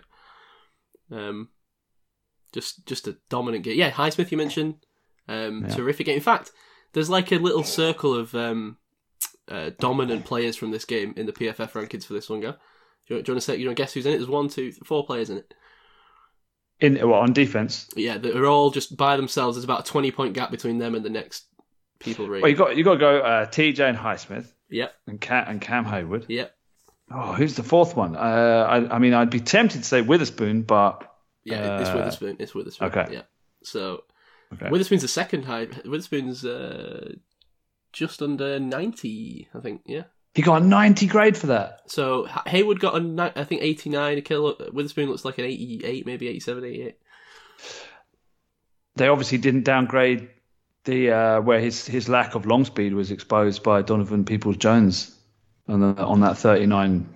I mean, he you you, you he lost separation and just couldn't recover. I mean, it was like he, he just willing him to like catch him up, but he, he didn't do it. But apart from that, amazing game from Witherspoon. Don't get me wrong.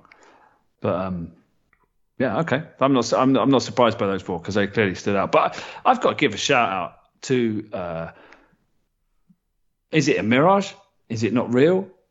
But why did Marcus Allen and Rob Spillane look better than Devin Bush and Joe Schobert? Can, I- can you answer yeah, me that? This is exactly what I wrote. I was like, the fact that I didn't really see an issue with the swap to uh, Marcus Allen and Spillane shows how little value Bush and Schobert are really adding to this defense.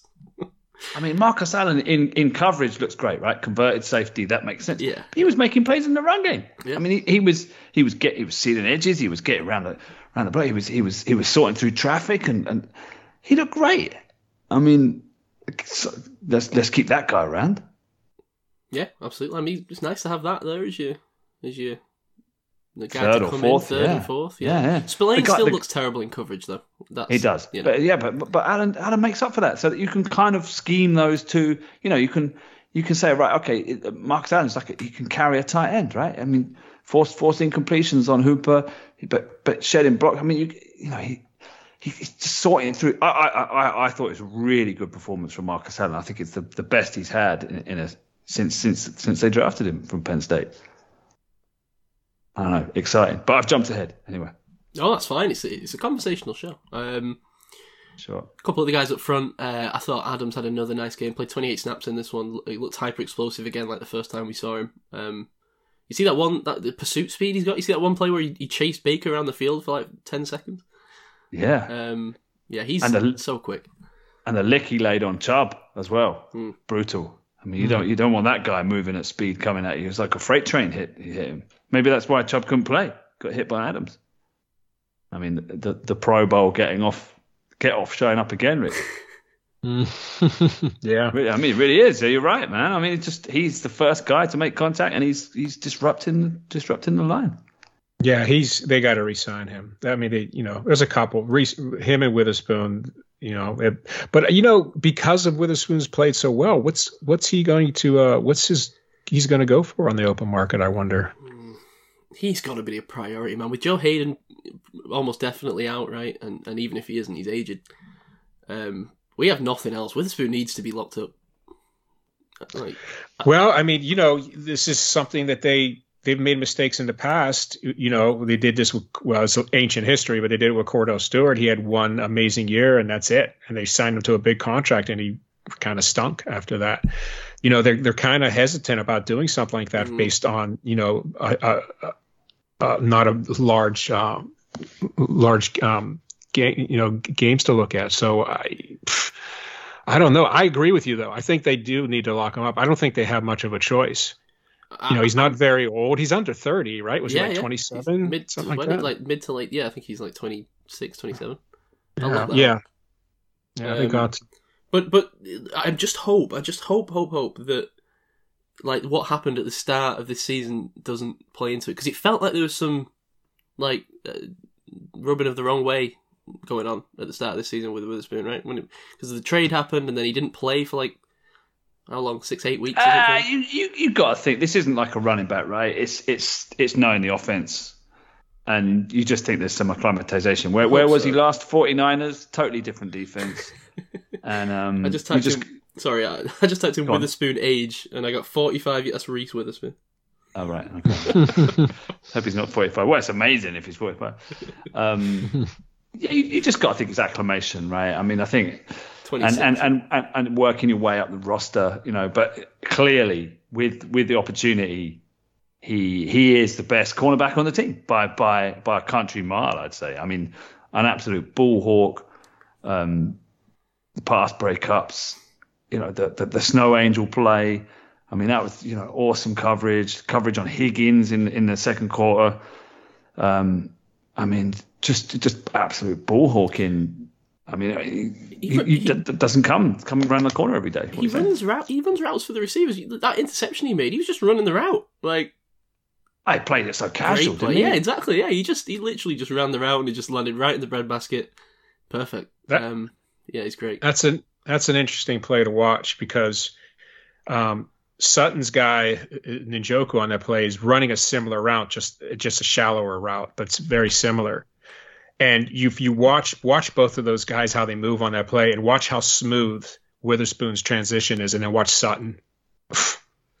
His transition is so bad, and Njoku just blows away from him. Like he's no, he's nowhere near. That's who he threw, should have thrown the ball to, Njoku.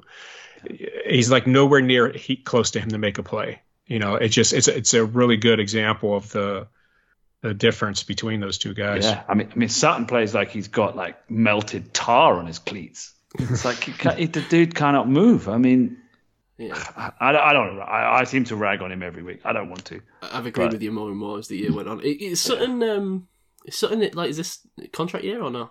Or not? Well, he was he was a free agent last year, right? So I'm guessing they signed him to a two year. Let me just. Uh, I think I totally forgot. We probably spoke about this last week. In the meantime, get this. How funny is this, right? As I was looking for Witherspoon's age, it came up with a CBS article from when we made the trade. Um, you know what they said uh, about it in their little news news bit? Um, the 26 year old should compete with Justin Layne for nickel reps in Pittsburgh. Wow, how wrong. uh, they've got a potential out. So he, Okay. he Cam Cam Sutton is signed for 2022 for 4.5 million, 700k signing bonus with a 5.2 cap hit. Man, they've got to get out from under They that. do. He is not worth that. So they can cut him with a 2.8 dead cap. Okay. I would do that Yeah. because 5.2, he's not worth 5.2. I'm sorry. Nope. Yep. See what's out there on the market. Hopefully, they can grab a a decent sort of you know like that Steven Nelson type. They'll, they'll That, I, I blame. I actually blame them because they should have kept him inside. It's it's mm, Yeah. the, the expecting him to play outside corner. It wasn't. That was poor self scouting. Yep, I agree. And then I think it was uh, outside of those guys, it was nice just to not have Minkah Fitzpatrick have to make you know 15 tackles um, in this game. Yeah, three tackles, yeah. one assist. That was Yeah. it. It was standard numbers. not required. So um, not great for his record-breaking season of tackles, but um, yeah, good for us. So didn't have to see too much, too much of Minkah, which which is fine. Um, So uh, D line Buggs Buggs inactive. Why would what's going on there? Is there some problem? Davis seems to be moving down the depth chart below Adams. I mean, yeah, I Adam think that's climbed up, right? Yeah, that's that's logical. Uh, Loudermilk playing well. Yeah. You know, he's going to be a starter Now, very Loud, soon. now I wanted to ask you this because I, I, I thought the same thing. I thought Loudermilk made a few plays, looked nice in the run game, um, had one batted pass. I think lowest rated player on the defense on PFF. Tell, tell me why. No, I don't get that. Thirty-five by quite some margin. I don't know what he did. I'm not sure what he did. I, I, I didn't pick up on it. I guess that's it's it, it's a funny thing PFF grading. It's not always uh, what you see on. It's not it's not what you see. It's just you know that's it's, it's a production grade, right? And so just the scheme or the game just went away from him. There's always like a weird outlier with P- the PFF things because like a lot of the time, like I'll, I'll agree generally with a lot of it, and then there's like one where I'm like, that seems weird. You know, I don't know. Just Yeah. just just one. well, but I like think there's been two this podcast. I wish you could see the chart though because it looks so ludicrous. Like you've got that little collection I mentioned at the top right hand corner that are the elites. Then you've got like everyone else in the middle, and then Loudermilk's just like dumped right down at the bottom. That's Like, very strange yeah, strange. because he he didn't have a, a big a big game in highlight terms, but that, that's where you expect PFF to to see the truth in it's it's snap to snap. But hmm. I, I don't remember him losing anything at all. and he had two plays where he he was right there right after the sack. One was TJ and one was Highsmith, and he was right there. He got it like got there half a second later. He would have been the one who made the sack. I mean, he didn't make a single tackle. He had two assists, but no solo tackles. So maybe it was just a lack of involvement, you know. And and then and then if that happens, then you're making plays as expected, plays as expected, and then maybe there was one or two where maybe they felt like he lost a rep where it, it, it was it was you know it didn't the the play went away from it or whatever. Maybe he was just losing reps against his guy, but the, the, it, it didn't affect the game. But that that can show up in a PFF score. Yeah. You know, it's like you know, it's like cornerback coverage where the ball doesn't get thrown to him. That still is graded by PFF if they if they lose the rep, right? But you don't notice it, which is why sometimes it can be a bit of an outlier. So wait, if they when you say they lose the rep, so you're saying if he's not involved in the play at all, they hold it against him? No, no, I'm saying if say if uh, a better example is like a cornerback covering a wide receiver, right? And the the the wide receiver puts him in the dirt, and, and the the wide receiver gets two yards of separation on him, but the quarterback doesn't look to him and doesn't throw him the ball.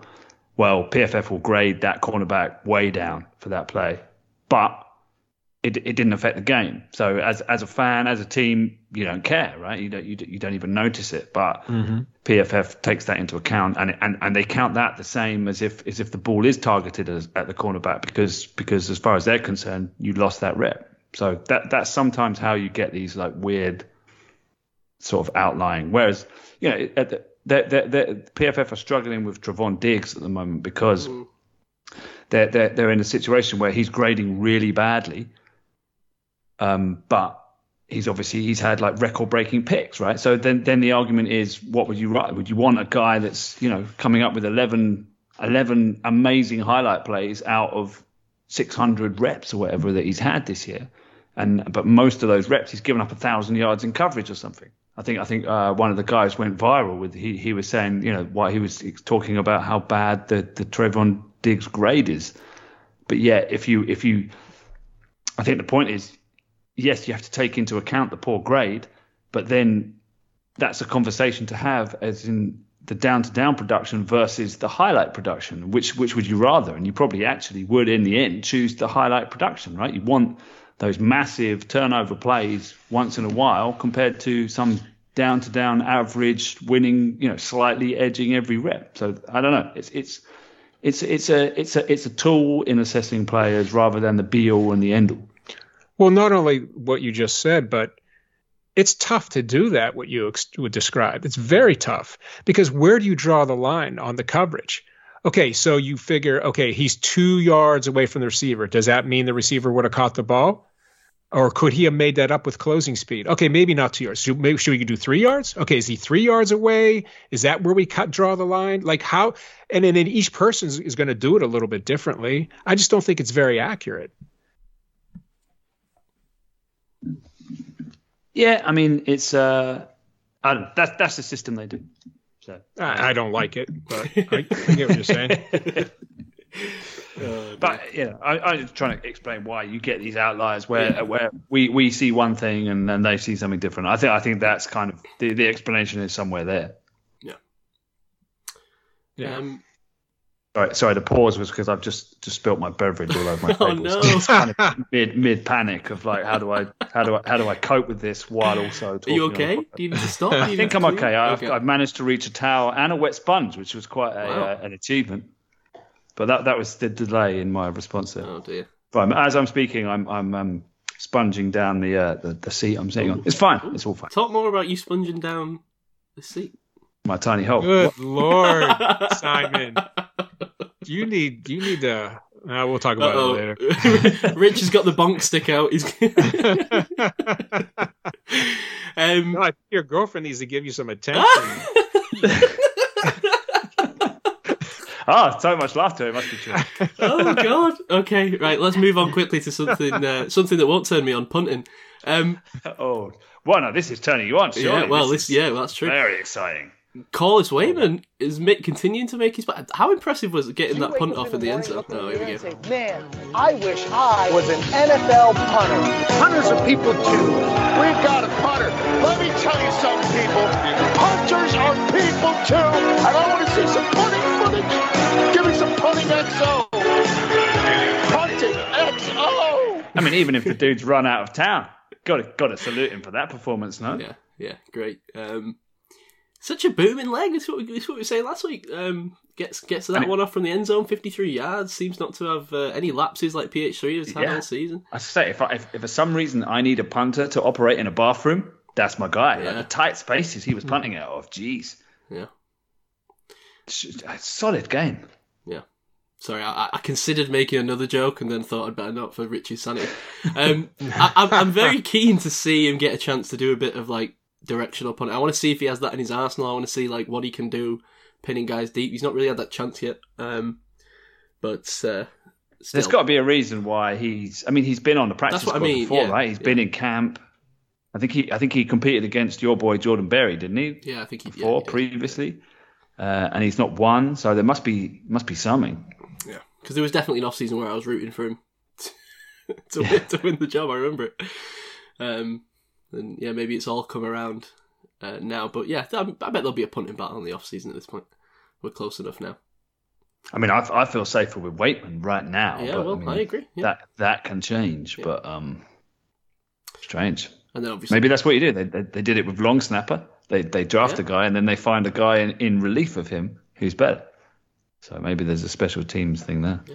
Kuntz, who by the way got the lowest special teams. I'm sorry, who? This week. Oh god, Jesus, Kuntz, you mean? Kuntz. Okay.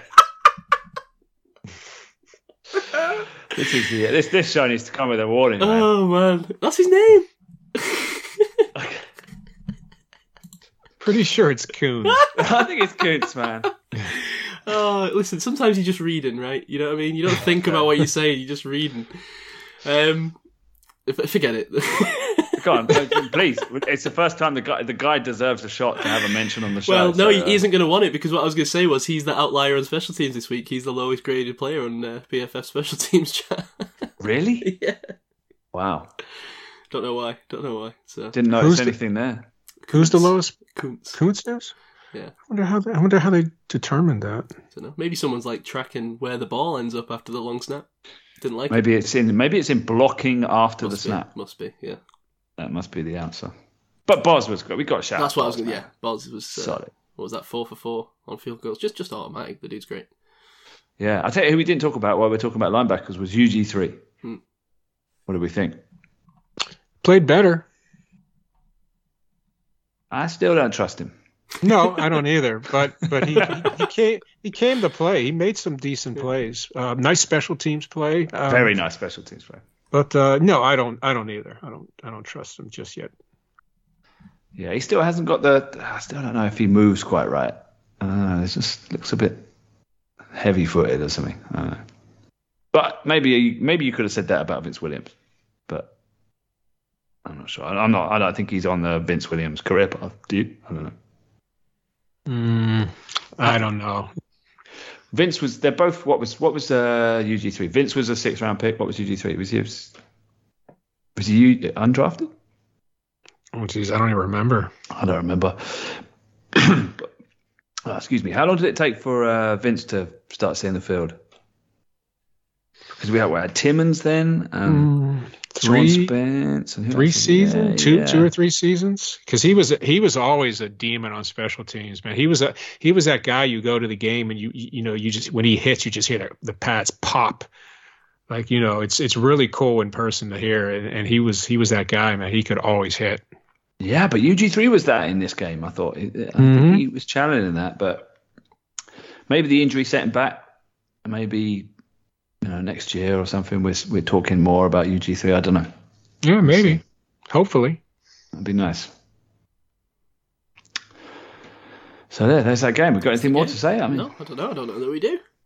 And uh, Hey, let's let's mention Ben's accomplishments. Did you guys see it? I, I don't know if your broadcast if they showed it, but man, I'll tell you, fifth fifth all time in wins, fifth Mm. all time in passing yards, and eighth all time in passing touchdowns.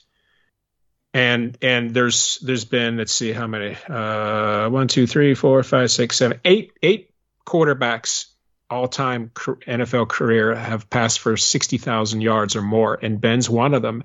And only three of those guys have won multiple Super Bowls. You know, you know who the three are? uh, you got to be Brady. Brady. You got to be Peyton. Manning. Yep. And Brees? Brees. Nope. Oh, Oh. Who'd you say, no, Simon? that's just Who'd you No, I said We both we as well, both but said, we both said the same. Um, Wait, wait, wait. So sixty thousand yards And, I know. and- and won And a Super multiple- Bowl. multiple, That- that- multiple Super Bowls. multiple oh, that Super rules out Bowls. Brees. Sorry, what were we both doing? Montana? Uh, That's Mul- too early, right? Uh, multiple Super Bowls. Uh, Montana never passed for Yeah, I wouldn't have thought so. No. Right. Um, Um, two Super. So, so you got Brady and Manning so far. Yeah. Eli? No, too, no, too, too many yards. No. Hey, let, let me tell you the quarterbacks who have passed for 60,000 yards, because obviously it's one, one of them. Yeah. wait, wait, wait, wait, wait, wait. Let's try and guess that. That's that's more fun. Sorry, Okay. uh, wait, You've so opened Brees up the in game, Cam. Yeah, yeah, yeah, yeah. You can't you can't shut down the game, man. You started. Out. Oh, wait, wait. okay, we- So, So wait, what are we guessing so- now? so- Hang on, let's lay out the rules of this. So wait, so there's there's seven outside of Ben, and we've got Brady and No, there's uh, six outside of Ben. Ben's six outside of Ben. So Ben, Brady, and uh, Peyton Manning. And this is just 60,000 yards. Which- So so Brees has to be in that, Yes, Brees. and Yep. Marino has to be there. Yes. Uh, so we've got four more. Uh, Rodgers, Two- Two more. two more. Yeah, there's six. To- there's there's All right, two more, two more. Okay, was Rodgers in? seven total. No, Rodgers is not it. Um, Mm, Philip Rivers? Yes, one more. wow. Okay. Um, Hmm. One more guy, and he's the guy that's won multiple Super Bowls. mm. Dang, Yes. we should know this. He no, he's not one of the guys who won multiple Super Bowls. I believe he only won one. Okay. So who was the other guy that won multiple Super Bowls that did this? Come on, come on, guys, you got to know this. I'm getting so confused. I'm confused about what we're even asking now. Um, so wait, there's a guy that passed for over sixty thousand yards that scored that's uh, won multiple Super Bowls. Is that what right we're now, looking for? Right now, uh, Steeler fans are yelling at at the freaking computer or phone, What, whatever they're listening. No, Bradshaw Oh, never I, passed. I thought that's what you were going for when you said Steelers fans are screaming. You got Bra- yeah, I am going for that. Brady and Manning. Who's the third? Wow, why can't we get this? Why have we got mental block? Who? Come on, guys. This is bad. Yeah, shit. it's I'm really sitting bad. here and I'm like confused. I mean, Elway. I mean, surely not. Okay, let me tell you the He guys got that two are. Super Bowls. Well, you did. Did you get the? You didn't get the seventh guy who's passed for sixty thousand yards yet, right? No, you Right, didn't no, get. we didn't. No, we didn't get that. Okay. Uh, I thought that's what who we were Hmm. guessing. we got yeah. That's where we were. Uh, this is tough, Rich. Give us a give us a second, and don't make us feel stupid. Uh, I'm, I'm- s- you're gonna you're gonna do that to yourselves when I. I'm so to- bemused about like what's going on? Like, are we guessing the person who's had sixty thousand yards and two Super Bowls? No, no, we, no, no. They're two different people. Okay, Two You, different people. you already guessed one of the guys. Never mind. Who, who's the last guy to pass for sixty thousand yards? Wow. Um, I hope there's someone listening to this tough. who's followed my train of thinking and is totally Uh, confused. yeah, I think I think I'm with you. Um, I'd say uh, Warren Moon probably had it, but, he, he- half of his career was in the UF, UFA. For sure, he would have. You're yeah. right, he would have, but it's not him because uh, so it's not him. So uh, Kurt Warner was like running groceries for half of his career. Uh, he would have had it if he'd have played the whole time and not Yeah. bummed out for half of it.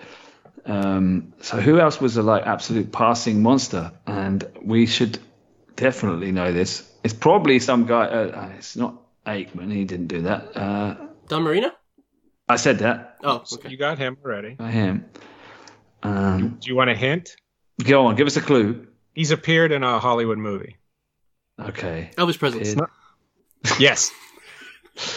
appeared in a Hollywood movie. A quarterback that has appeared. It was starring Ben Stiller. Starring Ben Stiller. Night in the Museum? Nope. Okay. Now, now we're guessing movies. It has turned into a movie podcast. meet the Fockers. Ugh. It's a good one. It's it's, it's Right It's, Tenenbaums. uh, uh, Brett Favre, no? Brett Favre. Yes. Yeah, Of God, course. God, how did it take us that That long? was Jeez, awful. What am I doing? okay. Sorry. When you, when you get the next answer, you're gonna feel even what worse. Hollywood What movie are we still he in? guessing? something about Mary. Oh, was he in that? Oh man, that's a good movie. Remember, Ben Stiller calls him. It's Brett F- Favre. Favre. okay, so what, what, what's left on the table? Okay, out of those seven guys, three of them have won multiple Super Bowls. You already guessed, guessed uh, Brady and Manning. So out of Ben. Ben's won more- more right. Super Bowls. Oh, Yeah. oh, I Oh, we feel didn't- we like didn't realise- oh, we didn't okay, realise Ben was still on the This is where I was getting so confused. But I thought we'd Yeah. already said Ben. Yeah, yeah. I, th- I thought I thought we were, were guessing outside of Ben. Sorry. no, no, no. All right, okay. That's that's why we didn't say Ben. I was lost because I didn't know if we were guessing people that had thrown sixty thousand yards or people that had won two Super Bowls.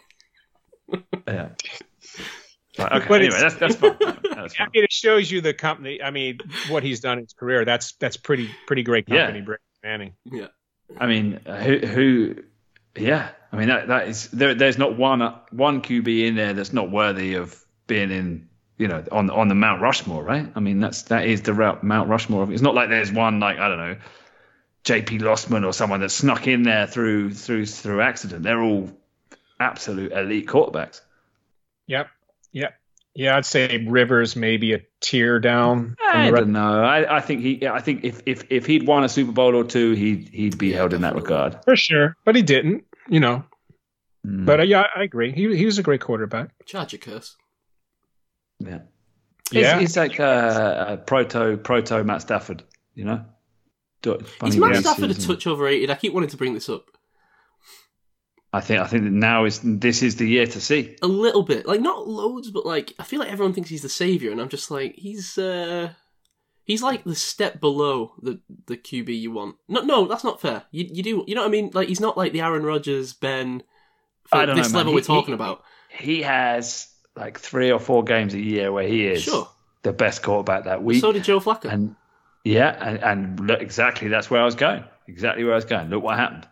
He could go on a run. Oh, sure. Yeah, I'm not saying that he couldn't him- win a Super Bowl. Definitely not. I'm not saying that. But and he has got the pieces around him. But I don't know. He just does things sometimes where I'm like, uh, come on. I don't know. People get a bit overexcited. you know what I was thinking about when when Ben was t- taking his walk around the stadium. I was thinking about when he was drafted. Do you guys remember when he was drafted? Oh, Did you- 2004. did you- Yeah. Did yeah, you yeah. watch it? I didn't did watch you- the draft. We couldn't. I don't think we could watch the draft live then. Maybe we could, Oh, but okay. I, I, I, I- it wasn't coverage covered like it is now. If if anybody ever meets Ben, ask ask him this question because I, I I certainly would. But when he was drafted, and they were they were going through the draft, and the Giants selected Philip Rivers. Somebody from his table, I don't know who it was, it was a guy, slapped a water bottle across the room, like like he was ticked. So I would I would ask him, were you hoping to be drafted by the Giants, or was your team hoping you were drafted by? Because that was obviously you know it was it was, it was pretty obvious that the guy was ticked off. You know, so it made made me wonder. Well, that's that's a, like a alternate reality. Yeah, Somebody But I mean, should. that- Um, sorry, go on. But I was going to say that was you know a stacked defense in those days on the Giants. Maybe that would have been a good. T- I mean, when you think of it, you know, it seems laughable now, but they went to two, two Super Bowls. Maybe that would have been a good good situation for Ben. Hmm. And then what? know. The Steelers would end up with Eli. No, Eli. I think. Uh, oh, that's a good point. Would they? Because he wanted to play for the Giants, but would he have? Would he have wanted to play for the Steelers? I don't even know why he didn't want to play in San Diego. Do you guys know? Have you ever read? No, no, I don't know. They've always been quite coy about it, I think. Yeah. But Yeah. it's interesting because imagine if that happened today. There was talk about Trevor Lawrence doing it, right? Hmm. Very early, but I think I can understand it. I, I can. You know, I, you know that's that's really important who drafts you, and you know, look at look at players that have been amazing players that just wasted away on bad teams. Well, this is one of the biggest things that British people that you talk to about American football can't get their head around. That the players don't have a choice in where they go. Like that. Oh, because like obviously that's not a thing with any British sport. So that's always. I don't know about you guys, but when I have conversations with people that don't know about American football and they're talking, they're try, you know, and they're trying to engage about it a little bit, they're always like, "Wait, so they can't just choose what team they go to?" And I'm like, "Well, no, because they'll they're happy to like play for any team. They're just happy to like be in the NFL. They just want to be in the NFL." And they're like, Yeah, only only when they're when they're drafted, and um, and then you say you know parity, and that's what makes the sport much better. And then they go, oh, they look off into the distance and think about their life choices, and then you know you walk away smug. But you know, it's not bad now because you know after what four years, you know you can become a free agent. But back in the day, when you know when the Steelers had their dynasty, there was no free agency. You know, so you had players like O.J. Simpson. You know, besides his off-field things, he was amazing, and and he he really I don't even know if I think maybe he played in one or two playoff games maybe, but he was always the guy that the defense keyed on completely. Like they didn't care about anyone else but him, and he still broke big big runs. You know, he was amazing. You know, and and so at that time you you didn't have a choice. That's it. Whoever drafted you, you know, unless you unless you you know refused to play for that team, you were, that was it. Yeah. Was he was it what, OJ the first thousand yard rusher? Is that right? Or have I- First two thousand yard rusher. two thousand yards. Steve Van Buren was the first thousand yard. rusher. Ah, oh, good, good intel. So what am I, what what uh, what was uh, Barry Sanders' record then? He got two thousand yards, didn't he? Yeah, he got two. He got two thousand. So what was Yeah. what was what was special about that compared to Barry Sanders then? Because Barry Sanders Well- did it in fourteen, right? I think so. Yeah, I, I I think maybe OJ did it in twelve. Sorry, maybe? sorry. I mean, I mean, I mean, sorry. I mean, OJ did it in fourteen. Yeah, I'm not. I, he did it in less than Barry, but I don't know what the difference was. Um, but um, Because Barry, Barry- was the first one to do it for a while, right? But he did it in the last week, didn't he? It was like it was touch Yeah, it was the last game. there. it Yeah, the last game. I think he played the uh, Jets, if I remember right. Um, Right.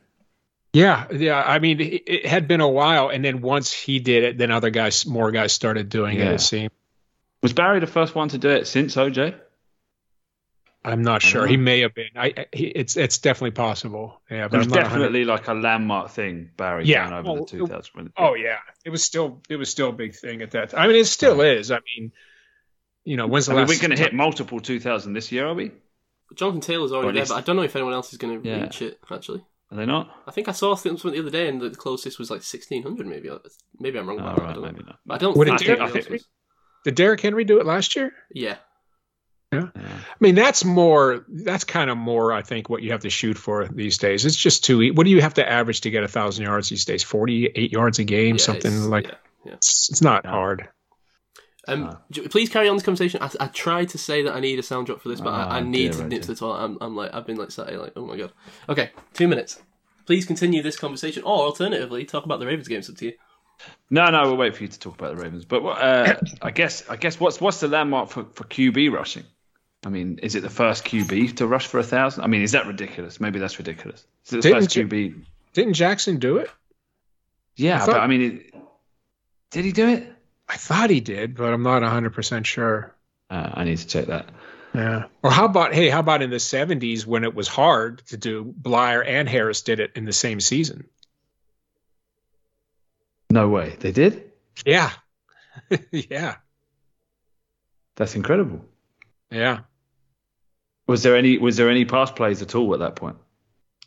Um, that well, they just were the, just the occasional long bomb. from yeah, they're definitely a more of a running team. yeah, they were definitely more of a running team back then for sure. That was their that was their game. I mean, look at the uh, Vikings game. I mean, that was a r- running running game with with some nasty defense. I think the Vikings at the at halftime were like minus four or minus six in yardage. How, what was the how? What was the splits like? How how did it work? Was was uh, was one was it thunder and lightning? How did it? I don't even really know how it was sort of split up. Well, Franco was the fullback. People, a lot of people don't know that, and um, and Bleier was the tailback. But when they had a single back, you know, if they had a single back in the game, it was it was Franco. You know, he was playing the tailback um, position. But um, you Oh, know, really? he So, was, wait, so wait a second. So, so, so Franco in single back, Franco was out there, and then if they went to a two back set or, or I formation, Harris was the fullback, and then yeah, I don't, Black came in at tailback. I I don't know if yeah, it was it, was it was interesting because I they ran a lot of um, ah, what did they call that formation? I I don't remember them running a lot of I, but they ran a lot of split. Um, you know, one back on each side of the quarterback. Yeah. they ran a lot of that, and I don't remember how much I I formation they actually ran. Um, So he what? He was fullback in name rather than Yes. Yeah. Yeah. And mostly in name, but um, he did, you know, he did block for Bleier as well. Because they had a lot, a lot of times they were both on the field at the same time in that split formation. But I'd, I'd have to look it up. My memory's failing me right now about the I formation. But I, I doubt very seriously if Franco was the up back. I'm sure Rocky was the up back if they ran the I. Wow. But um, um, so it wasn't like it wasn't like a sort of a straight split of duties. It wasn't like they were spelling each other. It would, I mean, how would No. it compare to sort of Chubb and, and Hunt? Or I guess it's totally different, right? I mean, Hunt's a passing down back. You, you didn't have passing down backs then, did you? Or, or No, they ran. It wasn't. No, they really didn't. They ran a lot of two back offensive systems back then. The Steelers did that. They they were both on the field at the same time, and and two two receivers and a ti- and a tight end. They ran that. They ran a lot of that personnel back then. uh, to go back to Lamar Jackson, yeah, you're totally right, man. He did it in 20, 2019 and 2020. I'd forgotten that. So yeah, of course, because he was the first quarterback to go for a thousand yards rushing and passing, right?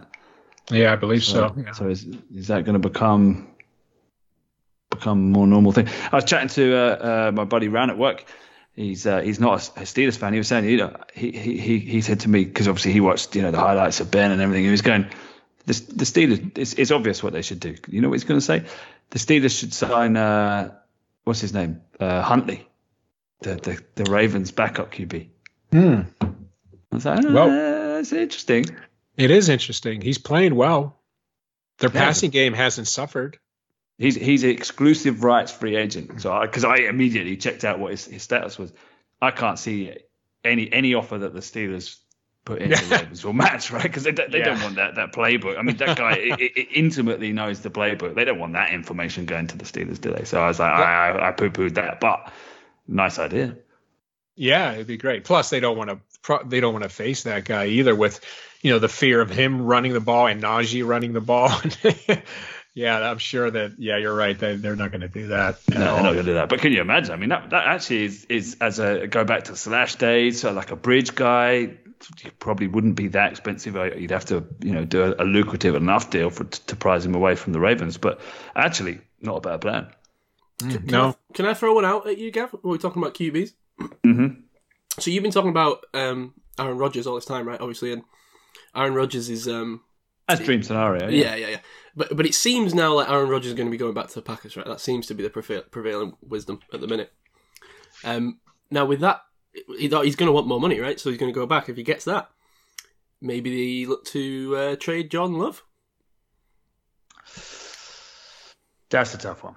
Now, I'm not saying that's what I want, but I'm just saying Steelers ring up, inquire about Aaron Rodgers. Hey, you know, you can't have Tom Brady. Here's Jimmy Garoppolo. You know, That's like the last girl at the dance, right? You, you're hoping for more, you end up with Jordan Love. You, you, you're slow dancing Jordan Love. I don't you, know. all you that. need is love.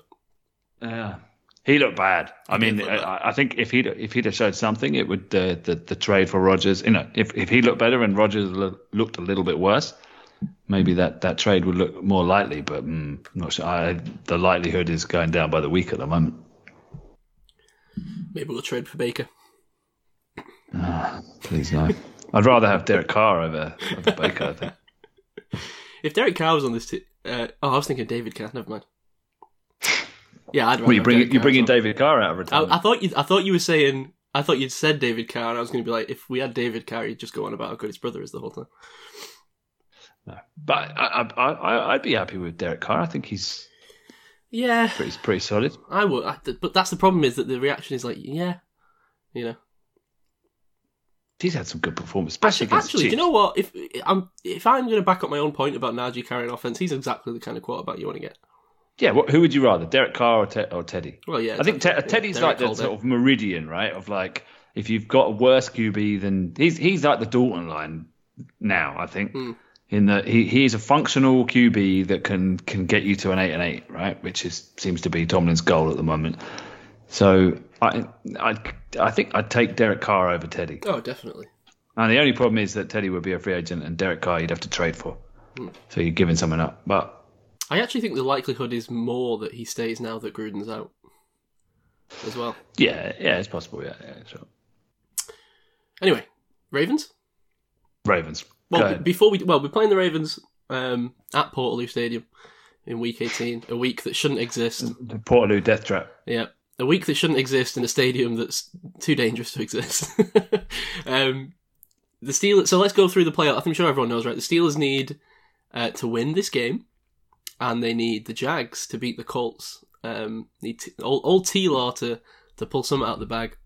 Not the greatest of uh, what ifs. No, it's if not. that, then, then. Yeah, got to say, I mean, it's not great. Um, but the Ravens also have a similar thing. They need the, the Colts to lose to the Jags. They need to beat us, and they need the Dolphins to lose to the Patriots, and the Chargers to lose to the Raiders. So they need a bit more. Than Wait, wait. I, I, I wasn't aware. They need the Dolphins to lose to the Patriots need- and Yep. the Chargers to lose to, lose to the Raiders. Yeah. Hmm. So, I still feel that's more likely. I but, mean, but they also the need game. They also need Yeah. the Colts, though. Oh, they need the Colts to lose to the Jags as well. Yeah, All right, yeah, of course they do. Yeah, they're done. yeah. So it's uh, it's a tough sell for either of these teams to uh, to make the playoffs right now. But they're both technically alive, so um, this game will be played, I imagine, at full intensity. Um, at least we're in it, you know. I suppose. I don't know. What a great ending for Ben, right? I mean, Yeah, yeah. you couldn't, you couldn't, you couldn't script it better to end against the Ravens, could you? I mean, it's a shame it's not against Lamar, but Yeah. Is What Lamar, bet- what is Lamar ending. definitely out for this? that's what I heard. I wasn't sure. So, oh, that changes things a little bit, actually. Hmm. Hmm. Hmm. Have you have you heard different? I mean, I, I No, no, I- I've I literally that heard nothing. I didn't know if he was going to be ready to go for this game or not because he's he's been out for like three weeks now. It's been more. Yeah, I think I think they've they've, they've shut him down. Yeah, I think maybe it's time. I just wondered with them still technically in the playoff race whether they would still try and get him back out there or not. But I guess not. No, you could be looking at an RG three situation where you just ruin him. Yeah. Well, I don't know about you, but I'm looking for the TJ Watt sack record in this game. Definitely. That's my, my the number one thing on my priority list. Um, Dick, you, you, they if he gets that, Yep. that's it, isn't it? It's oh, sealed. yeah. It's done. Deep Yep. I mean, I mean, head to head in that game. I mean, who who is he up against? Garrett. Who else? So, oh, for. DPOY, uh, Yeah. Micah, Parsons is the prevailing one now that everyone wants to try and give it to. Well, I heard that somebody from PFF said Donald should get it again. yeah, Donald, yeah, um, PFF Steve said that Donald should get it publicly, which would annoy me so much if, if that happened again. Not because Donald isn't great, but it's like, come on, let's just let's give TJ the nod this year for his cumulative efforts over the last three years. Do you know what I mean? And it's I mean, okay to recognise sacks as well. You know, it's like Yeah. that's a thing. Yeah, exactly. It's a big thing. I'm just What so are you going to say? sorry, Rich. Come.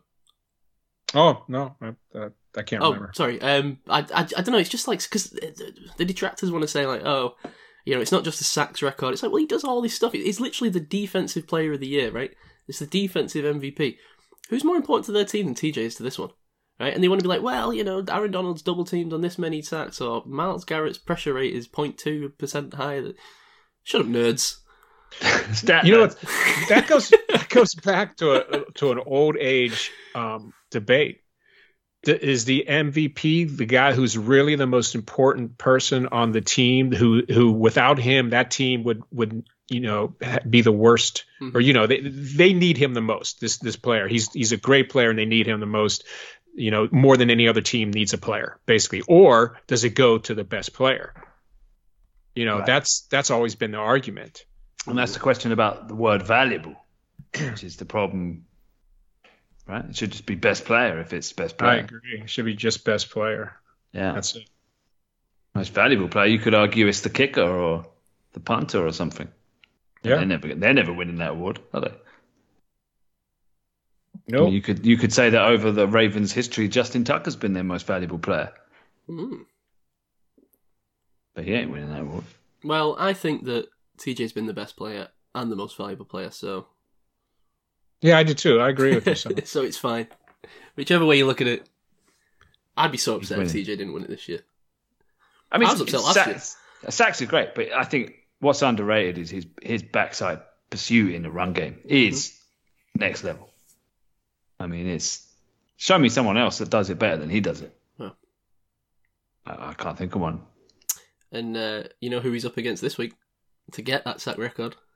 Villanueva. Big Al, Right, Big Al, rest in peace. familiar face. Now, did was TJ playing in the first Ravens game, or was he out for that game? It'd be interesting to know what he got in that first one. Hmm. Hmm. Right. I'll probably find that in like five minutes. Um, what else are we looking for in this game? Because he's kind of dead outside of that, right? I mean, I don't think anybody expects the Jags to win. Now, the Jags are going to play at the same time as the Steelers, I'd imagine, right? Yeah, I don't know the schedule. I, it's going to be brutal. It's going to be horrible. I, I kind of imagine like the the uh, the Colts are going to go out to an early lead, and it's all going to be done and dusted. And then the all- the first all- quarter. Yeah, exactly. And all, all we're going to be cheering on is the set record. Yeah, and you know what? That's enough because not that It's going to be kind of like the end of uh, Don't Look Up. oh God, no! Let's not talk about the end of that film. Oh my God, we could maybe that could be today's kebab corner. um, God, that that triggered me, man. Sorry. I, I was going to say, you know, this this uh, Ravens team is very stingy against the run, right? It's it's it's actually the best in the league in terms of rush yards allowed. So this this isn't going to be, you know, the the fanfare and the the uh, walk in the park that maybe we think it is because Lamar's. Quick one: T.J. Watt in the first Ravens game, three and a half sacks. Oh, there you go. Ooh, ooh. All right. Oh, nice. Come does on, that. TJ. Now we're talking. My hands are burning with how much they're rubbing there. But um, while we're talking stats, uh, Ravens offense most plays run in the league, and um, yeah, so I mean, you know, the, the defense can have their work cut out, but it, they don't have the, the the rushing proficiency they've had in previous years, uh, partly because Lamar's out. So you know, maybe not such a stiff stiff test for the defense, but definitely a stiff um, stiff test stiff test for the offense. So we'll see. Um, DJ being out is interesting Mm, yep. because he is Ben's comfort blanket outside of the red zone, right? Obviously, Muth is the uh, red zone blanket.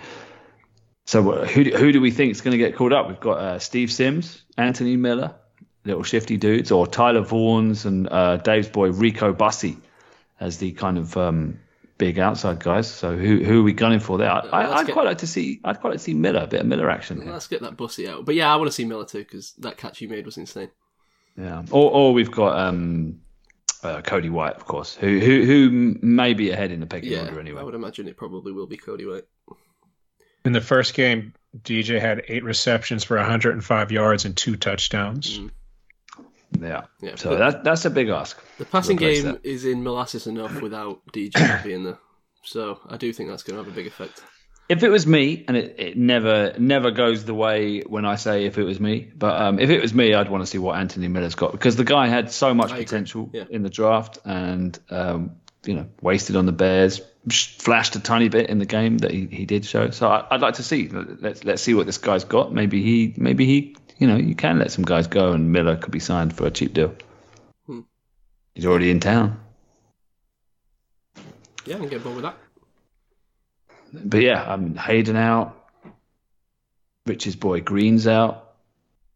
So that's that's an addition by subtraction. But um, so it's it's bad that Haden's out. I mean, so what we got? We got Witherspoon and Sutton and Layne. Hmm. Uh, I don't know. Uh, uh, one one thing I wanted to ask you, Bush. He's back. Hmm. It's his fifth year option next year. With the, the decision to be made. What do you do? I mean, I, I tell you what I'm thinking. You know, you, you you you buy the dip, right? You buy low. This is this is the time to extend. You d- you don't pick up the fifth year option. You extend him for two years on a cheap deal. You don't see that. though. You never see that. Uh, no, but how about it? Did the did the players maybe not want that? I don't know. Like would the, say, would the players rather so, take the fifth? We're not extending you, man. You you, Yeah. you you sign this now, or you're gone. We're not extending you. We're extending you. We're not we're not we're not extending you. We're yeah, yeah exactly. That's the move, though, isn't it? Yeah. I mean, why would you, why would you pick up the fifth year deal, give him a chance to to progress, and then have to sign him to a to a big money deal? I mean, what would his fifth year be? I bet. I bet it's quite expensive. Like, what was he? The tenth pick? Mm, let's have a look. Got to be quite expensive. But then you rarely see. You don't see too many of these get dropped now that that are reasonable. Like even if they're not star players at, at this stage, they would. They tend to get them. I don't know. He is on that cusp. I think. What would you do, Rich? Yeah, I don't I don't know how money wise all this works, but it just depends. I whatever way is is is going to be um that we don't have to pay him a lot of money. Is what I'm trying to say. I, I just don't think they need they he's not good enough for them to shell out a bunch of cash. Um, and if it comes down to that, then I would let him go. Yeah, but if you if you had the option to sign him for I don't know two years for ten million, So you're saying No. five? You're saying five million a year? yeah, rather than Yeah, paying him rather than paying him uh, th- uh, three and a half. I don't think he's worth that money. I, I, He's not. He isn't. He isn't right now. But let's say let's say you extend his, you pick up his fifth year deal, and he pays on pays for three point five, and then and then he has a great year. He's absolute gangbusters, and minimum you're paying him seven and a half million. So then you're paying him the same, and and you know you you got him on a one year deal, and then you're looking at next year extending him for big money. Whereas if you're picking up for the two year deal now, you can kind of extend it if it looks okay next year. You can kind of rework that and extend it out. I don't know. I, I I'm kind of I'm kind of of the mind that he's probably going to play pretty well next year. Let's let's extend him now and get him get him on board rather than fighting. Uh, yeah, but okay, even if he does play well next year, that's one. That's only one year. Okay, so we've talked about that in the past. That the Steelers are hesitant to pay someone big money based on one year's productivity, and then you're still you're still guessing. I mean, he he hasn't shown me anything that makes me believe he's going to play great next year. He's he'll he's improved in his pass coverage, and that's you know uh, that's good to see. But his run defense is really really bad. Spillane is much better against the run than Bush. You know, so mm-hmm. I just I don't I don't know. I don't I don't feel good about giving that guy much money at this point based on, you know, hoping he plays well. Yeah, it's tough. It's it's a really tough call, and I think it's one. I think it's the toughest decision they're looking at actually. Yeah, I agree. It's it is. It's very tough. I think Edmunds, you resign him. I, as much as a lot of people get on Edmunds, I notice in social media, I don't understand that. I, I don't think he's that bad of a safety.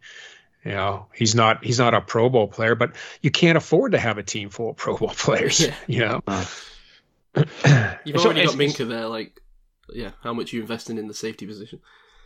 Yeah, Edmunds' strength is is that kind of no man's land between linebacker and safety, right? I, th- I think they need another centre fielder. Hopefully, in the draft, Norwood's not the guy. I don't think they need they need a guy to be grooming. Um, like Richie Grant, for instance, in the last in the last five. He's not had a great year, but that that kind of guy, a, a proper centre fielder, guy that's diagnosing behind someone to be behind Minkah because th- there's nobody at the moment, and and then you could rotate and you know you go to two safety looks with with this other guy and play proper proper deep two, you know, split safeties. Because Edmunds isn't that guy. I think I think you want to kind of make Edmunds more of a of a role player where he's coming in and you know being a tackle machine, playing down towards the box or doing a bit of disguise. I think that that's Edmunds' role, not not not every down safety. Yeah, I could see that. That that would be, I think, valid strategy. Mm. But luxury, there's there's bigger problems on the team. That's that's the issue. But you know, with the cap space, maybe that's something that you know they can look at. I don't know.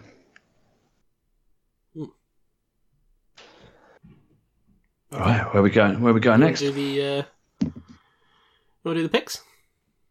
Oh yeah, right. Okay, where are we? Rich, uh, you took a bit of a lead, man. No, Uh, man. trifecta, hit the trifecta you, again. you really did. Ugh. DJ reception, TJ Watt sack, and and the correct game. I mean, me and Dave. I, I was gonna I was gonna um, sled Dave a little bit picking. I mean, did I have this right? I, I, I kind of double double took when I saw the I saw the spreadsheet on um, Monday morning. He he picked the Lions to beat to beat the Seahawks. Did I have that right? I think we goaded him into we we applauded him when he picked one. wow. Okay, that's tactics because um, he's kind of fallen behind a bit. Uh, me, me and you, me got got the picks right uh, side, but nothing else. I- Rich, I yeah, felt hard done by though because the bloody Witherspoon got a pick in the first quarter. Yeah, it I was wasn't close. Pleased. It was close. I actually thought you had it, and then I checked the stats. Yeah. Yeah. Oh yeah, TJ's first sack was ahead. So, so the scores at the moment: Rich, you're on 19. I'm on 17, and uh, you and you and Dave are tying on 14. Yeah. So, right. Okay, who wants to go first? I have to pick up with uh, Dave's picks later. I'll go. Okay, What are we picking? Picking picking picking the uh, survivor pick for the rest of the NFL. Survivor pick. I'll take the Cowboys to beat the Eagles. Okay. Um, no, I don't know who I've picked. I'm guessing I've picked the Colts at some point, right? Ha. Um, I had the same internal discussion a little while ago, and you have not picked the.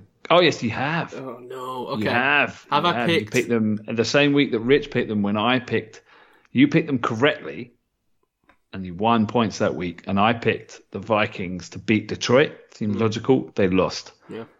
So that opens the window for me to pick up Killer. the Colts, which I have. So I'm picking the Colts to win against the Jags, which kind of eases, not not really, but eases the pain slightly. So who are you going to pick? Have I picked the the Red Hogs? Um, is it? I, I heard it was the Admirals. Oh, it better not, man. Red Hogs are, or, or nothing, man. I don't want any other name. I'm going to call them the Red Admirals Hogs. is bogus, man. Yeah, that's I mean, rubbish. That's trash. There's, Was it two two twenty two? Is when they're They're not even by the sea. I know. What is Rich? I, I, I'm lost on, on my uh, U.S. history. I, Washington was he an admiral? I mean, I know he was British, it was, right? Right. Was he an admiral? I mean, he was a general. But I it's, they're don't not think named he after was- George Washington, though, are they? He he. There's a very famous picture of guess they him are. crossing the Delaware in a boat, but I would not call him an admiral. Yes, I mean that, that, that was a famous assault, right? Like that was that was an attack on the British. I, I'm not sure, like riding a small boat Yeah, makes a you an dinghy. admiral. I don't think you could be Yeah. an admiral of that boat. I mean, no matter how much, you know, you- how many corners you have on your hat and how, like, you you know, coloured your jacket is, doesn't make you an admiral. So I, I don't see the link. but he might have been an admiral. Now that he like- wasn't. He wasn't. He was a British general, man. No, he wasn't. he was- Okay, that's fine. I just wanted to. I didn't want to say he's not an admiral. Okay, George Washington was supposed to be an admiral, not just any No. admiral. The, he was the dude was a, a, a, a, freedom fighting Yeah. uh, defector. I mean, you know, I don't, I don't But, want to the- like but the football you know, team is, is not guy. named after George Washington. It's not. We don't know what it's named. No, but the, the, the town is. Well, yeah, no, I know, but uh, I don't know. It it seems a bit silly. Well, the team, the town's named after him, and the team's named after the town. So in, in yeah, that makes sense. But then the no other team- you know, no it's like other team number names- one Superman hero of the country. So guess. you know, uh, uh, you can, I don't I know. can get down with that. I I'm can trying to think of that. another example of this. Like, It's like calling him lifeguard or whatever, or you know, I don't know. It's like it's not his job. He wasn't. th- uh, was there a naval battle in the War of Independence? I mean, Rich. I mean, you tell me. I don't know. Uh, what the heck? What is that? Was that a sound drop? No, it wasn't me. I have no idea what that was. Was it coming from me? I don't know. I don't know. I triggered. I triggered it. It's it's uh, me uh, uh, defaming Washington. It's triggered some kind of. That was really odd. An automated Um, response. Um, I, you know what was the question? was there a sea battle with the War of Independence? I don't think there was. Was there? There was like. I like think there probably was. I mean, the you guys have I mean- always been known for you always have had the greatest navy in the world. yeah. So therefore, throughout- therefore, we would have won. Well, that's right? the There- issue. There That's may why have we been. can never there may have it. been. There may have been a blockade. Like I'm not Yeah, saying there- there wasn't a there- blockade. I I think think we. there- Yeah, we might have sieged you guys, and you know we stopped things getting in and out, like money and gold and tea and stuff. Yeah, but uh, I, I don't remember there being like a big sea battle. Maybe I- maybe there's a patchy history that they didn't teach us. I don't know. Yeah, I don't think there was a big sea battle, but there was probably some type of engagement done at sea or in, in the bays at least, in the or off the off the coast possibly. But yeah, I don't think there was anything sure. I mean, my, my patchy history is it was all moving around. You know, the, the, the British forces moved, tried to move inland, and then they lost that battle, and then they moved up up, up the up the river, up the Potomac or whatever it was, and tried to take there, and and then and then they, they kind of they had some parties and kind of got distracted, and then and then and then they, they left, and then they came back somewhere else, and and they lost the war basically. I Yeah, it was mostly land battles for sure. yeah, All of our ships were tied up in like France or Spain or something. Yeah. Uh, uh, Yeah. yeah. I, don't, I, busy don't, over I, don't, understand the logic behind Admirals. Let's hope it's not that. That's it's a terrible name. It's Red Can't be Hogs. taken. Red Hogs Red or Hogs, nothing. Red Wings, Red Tails, anything's better No, than Admirals. Dogs. Red Hogs. Well, we'll see. We'll see. Uh, where were we? This is the picks game, and I've been totally sidetracked. You were picking. You Have were, I picked the football team before? Oh, you you want to pick the Admirals? Okay, hang on. uh, I can't believe you have no. You have not. Are they, uh, aren't they technically eliminated? What? What? Eliminated The from Red what? Hogs. Why does from that the matter? playoffs. Why does that matter whether or not I can pick them? It doesn't. Oh. I'm just just just just just uh, just talking about the games ahead. yeah, but they're playing the Giants, who are also equally eliminated. Uh, okay, fine, good. I just mean it's a it's a meaningless game. I know, but I don't really have a lot of choices. I don't think. I was looking risky at the other pick. That's what that's what I'm saying. I haven't and really and got the Giants of- have been. I mean, the Giants were legitimately not even an NFL team this week. I mean, that's 50 it. points. That was terrible. Are Surely they they got in, in. New York as well? Because that at least that way the field can't interfere and try and kill someone. True. Okay, nice. It's recorded for prosperity. Okay. right. Uh, let's pick the uh, let's pick the Ravens game. Okay, I'll go first. I'm going to pick a, a Steelers win, 15 to 14 tight game. I I have things competing here because on the one hand I always pick to split with the Ravens and we've already won one. I also always pick us to lose. But then you made the point about um, Lamar being out. That's true. Hang on, what is this? One, two, three, four, five, six, seven weeks since you picked a win. Well, you I also you know Lamar's out, which has tipped me the other way. But then I also think that this team was destined to go eight eight and one. So. I'm going to pick Ravens twenty three, Steelers twenty.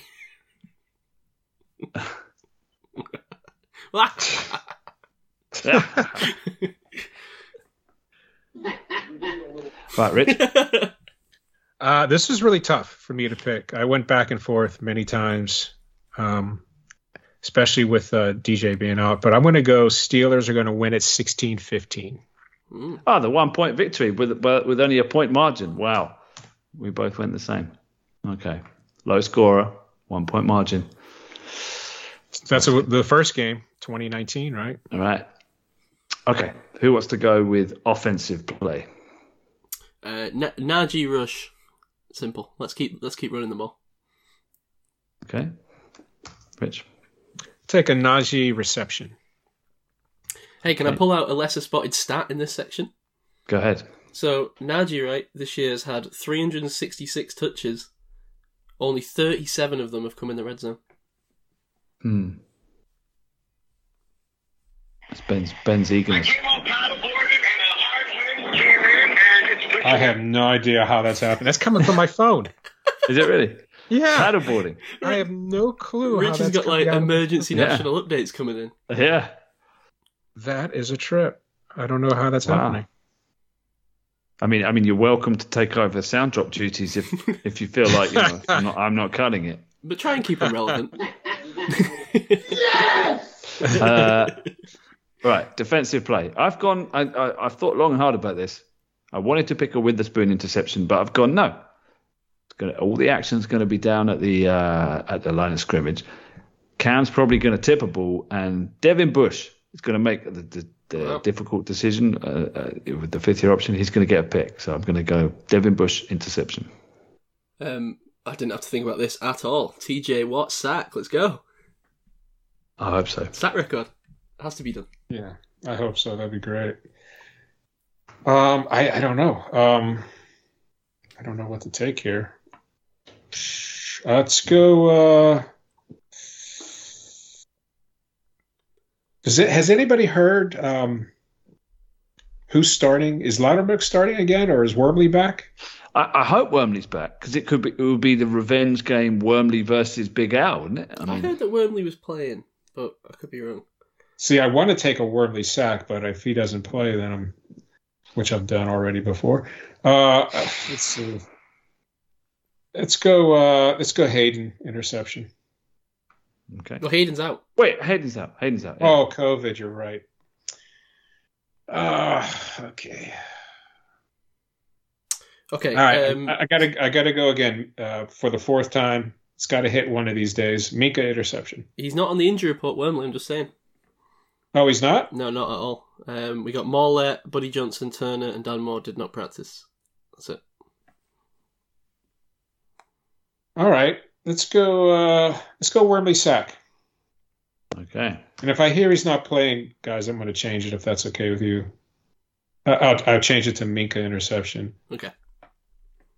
okay. But I would, I- I'll give you plenty of time. It's not like I, the game will start and I'll change it. Yeah, he's, not, that- he's not even limited though, so I, I think he's good. Okay. okay. Good. Is that it? That's it. We're Ah, done. Cool. It take. It's not so long without Dave. Uh, well, I get Dave's picks Well, um, without Dave, we've kind of- managed to talk for two hours and fifteen minutes. So already. Jeez. maybe it's good there's no Dave, and I'm not allowed to do kebab corner. So, um, Should we just quickly talk about Don't Look Up because I think it is. yeah, we, do you want to do that? Okay, so let's put a little line in the sand here. If you've not seen Don't Look Up, Don't the, do it the- now. the movie on Netflix, then uh, go watch it, then, then come back. Um, by uh, the dude who did uh, The Big Short and Vice. What's his name? Uh, Adam McKay. Adam McKay. That's the one. Yeah. Yeah. Both both fantastic movies. Very different. I was I was I didn't actually know it was directed by by that guy until after I'd seen it, and I, I, I was like, "What's this guy done?" I was surprised. I mean, have Big you seen Short- Vice? Have you seen that? Yeah, I've seen it both. I thought it was very similar to Vice in style. Did like, you? Like in I style. thought Vice. Yeah, Vice would seem more serious, more less satirical. I mean, it's I don't know, man. That that movie has end credits thirty minutes in.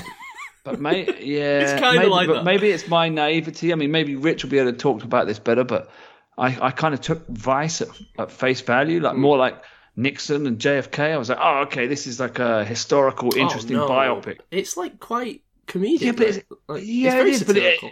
it's more kind of historical. Whereas yeah, Don't Look Up, this is pure satire. Yeah, yeah. This is Pure pure, satire, political, it's political pure commentary. fantasy. Yeah, yeah. and it, and it it brings into question how how real was Vice and how real was Big Short. Hmm. Is it all just a big joke, a big two two fingers up at society? I don't know.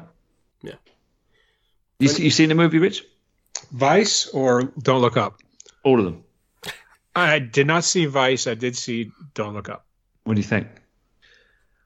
Uh, I you know I have I have a, a friend of mine who was like, oh, they're you know they're all this crap. They're they're the president's supposed to be Trump and this and that, and I didn't look at it like that. I looked at it like that's basically a political a political leader, and, and you know, the, and the other guy is like a, your typical tech, you know, giant. Yeah. You know, whether it's Jobs or you know, or um, Gates or whoever. Um, and I, I thought it was, I thought it was funny, it, but I thought it was, you know, it's it's sad to say this, but I thought it was dead on in a lot of ways. Mm. You know, it's it's grossly exaggerated, of course, but I think that's that's pretty much the way it goes. I really believe that. You know, unfortunately, and, and not just in the United States, uh, all across the world. I think that's kind of the way it goes. The political leaders are are like that, and the a lot of these people in big business are like that, and you know, but you know, it's it's a good movie. It's interesting it's uh, it's the first movie that Leonardo DiCaprio's ever got rotten on Rotten Tomatoes. Um, critics did not like this movie very much. Yeah, why why why not? I don't I don't get it. I mean, there's like a disconnect, I think, between movie critics and the kind of comedy I think that that McKay does sometimes. Because Vice didn't do well either. Did it not? Because I love Vice, man. Yeah, I, I yeah, absolutely loved it. Um, I actually think I like Vice more as it, what I'd say is I think Vice was a better movie than this but I think the experience, the, the, the kind of the the emotional like connection that he finds on this on this movie is is really quite special. Like there's yeah. there's not many movies I find where it, it, it, affects you for a couple of days, and this this one really did. Like it, I felt. I mean, I, it's tough because I, I've been through some things in the last two or three years where I can't. I, I still think I suffer from post traumatic stress, and um, uh, basically my my my missus getting cancer, right? And uh, this film kind of tapped into that, like the the kind of uh, there is no escape, you're done, like and yeah. and, and you're you're screwed. And and what do you do? Like, what is the point of life? And these these kind of existential questions that you're, you're facing. That, I mean, maybe that's just me, but this this movie captured that perfectly. Like yeah. it, it was brilliant for that. Um, and anyone that's been through anything like that, it kind of it's it's a weird place where you're suddenly in a glass box of emotion, like whatever to quote uh, to quote uh, Anchorman. You know, you're you're you're, you're experiencing some, something, and, and, the people around you are just going on with life as normal, and and, and that was brilliant, man. The, the, depiction of that of of these two scientists that are going around, and and the rest of the world just seems insane to them. Like, and, and when you've been there, there's not many times where you see that depicted in film so well. So that, that's that's why I liked it more more than anything, more than the satire, more than the political commentary. It was a depiction of the desperation yeah. of of yeah. being like mortal, like our own death. We don't deal with our own death very often at all. Like we we we, we part of our condition is to reject our death, right, and just mm. to think that we're immortal and and, and our society. That's that's how our society operates. So this film absolutely more than any of the Hollywood blockbusters, there's been films made about this very topic before, like Armageddon and um, Deep Impact and all these things. None of them captured on on the individual scale like this movie did. It, it, I think it was a work of genius for that. And you can leave aside the political stuff. That's just a bonus for me. That that's why I loved it. That, that's very well put because I think that that's exactly how I felt, and I think that's what people are missing about it. People are only looking at the political allegory, right? They're just looking at the mirror because it's a very obvious satirical mirror, right, between this and global warming, or you could even say COVID, right? I watched the first hour of this movie thinking it was about COVID before it triggered in my mind that it was about global warming. Yeah, because you've got you've got whoops, there goes my glass yeah, you've got the um the experts, right? Yeah, and like yeah. don't, don't don't don't don't look don't look up, right? The, the, title is don't look up, don't look at the experts. Don't yeah. just don't don't listen to what they say.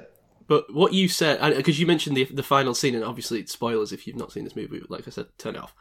Um, that final scene where they're all just kind of sat around the table, the ones that knew about it and the ones that tried to do something about it, and they've just accepted this fate. And then that last line killed me, and maybe it's cliche, I, I don't know, but that last line from Leo killed me. Um, what do you say? We really did have everything, didn't we? Yeah. Didn't think about it. Yeah. Mm. Oh man, I, I just had butterflies in my stomach, and I, I before I even watched this movie, this was probably the worst possible movie for me to watch when I did because I have already been feeling anxious lately about this stuff. Not asteroids, obviously, but like what you were saying about, you know, what is the this existential crisis stuff? Like, what is the point of what we're doing? You know, what about societal collapse that's coming? like, what about this, that, and the other, and this stuff that just just grinds me to a halt. And I've been I've been having major anxiety about this lately. And then I watched this movie, and oh man, that final scene knocked the wind out of me. And uh, like you said, had, had me thinking about that for days. I mean, it wasn't wasn't enjoyable, was it? it no, like the after yeah. the after effect was not enjoyable for me, and, and and other people seem to be just uh, yeah, it's kind of funny. You know, it takes the piss out of Trump and blah blah blah. And it- and it I was was like, funny, What? but- What? Yeah, but what? Like, what are you missing here? I don't- Yeah. I- It's but what- scary. ha- It's a horror film. It's terrifying. Yeah. absolutely terrifying.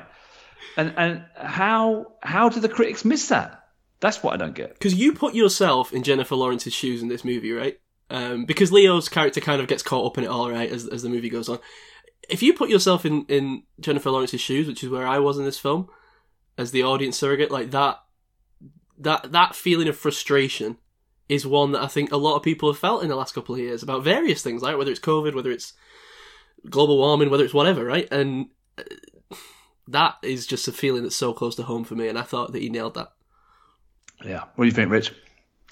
Yeah, no, I agree. There were so many uh, things about this movie that you could you could dive into. Uh, So many uh, situations, and you know, you look at the social media aspect of it. Besides, you know, besides the political, uh, the global warming, but there was just you know how people were just so caught up in social media. How you know these how these uh, these people on TV, um, how everything is just so fake and phony. They're more worried about their ratings and are more than, than you know than a, a serious crisis that's really staring them in the face and how just what's you know what's become of society these days. And and it seemed like for a while you know the girl and and, and DiCaprio were the, the only two sane people you know on the planet and yeah it was good. I mean I thought it was really brilliant. I thought the the the final scene was really powerful. It was scary you know but it, it was it was powerful too you know um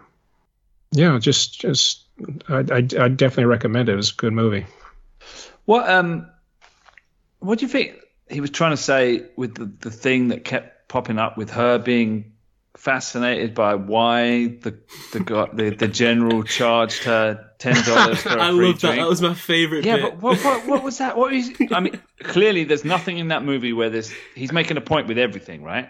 yeah So what was that? I, I couldn't work that out. Like she, even though she she knows the world's ending, she's obsessed with the minutiae. So is that her foible, or or is it that the military is exploiting everybody for financial gain? Like what? I I, I like, like her, I became obsessed with that point, and then I was like, I'm I've become obsessed with that. I'm missing the point of the movie, like she was. So is it a trick? Is it like a writing trick? Is it like a device? I, I and I, I don't know what the answer is. I don't know. I, I- I didn't take that as deeply. I just I thought that was a great bit that that kind of did point out how it was more to stress home how ludicrous people were in this world. Where he was a general. That, that was the point, right? He was a general. He could afford all this stuff, but he still had the innate selfishness to charge them for it. And I think that that was what it was getting at. Like Yeah. So is that an allegory for the for the for the military in general? Is that the, the military industrial complex? Like you're you're you're you're hurting people just for the sake of hurting people? I- Yeah, maybe. I know. I just thought it was another example because he did it with almost every character outside of the scientist, right? And, and even even Leo eventually became obsessed with their own self interest, right? And, and everyone did it in different ways. Um, every character had different, like you said, different ways that they uh, cared more about their own self interest than this giant incoming asteroid. Uh, and you know that was just one example of setting that up. Um, I don't know if it has a deeper meaning. Maybe it does.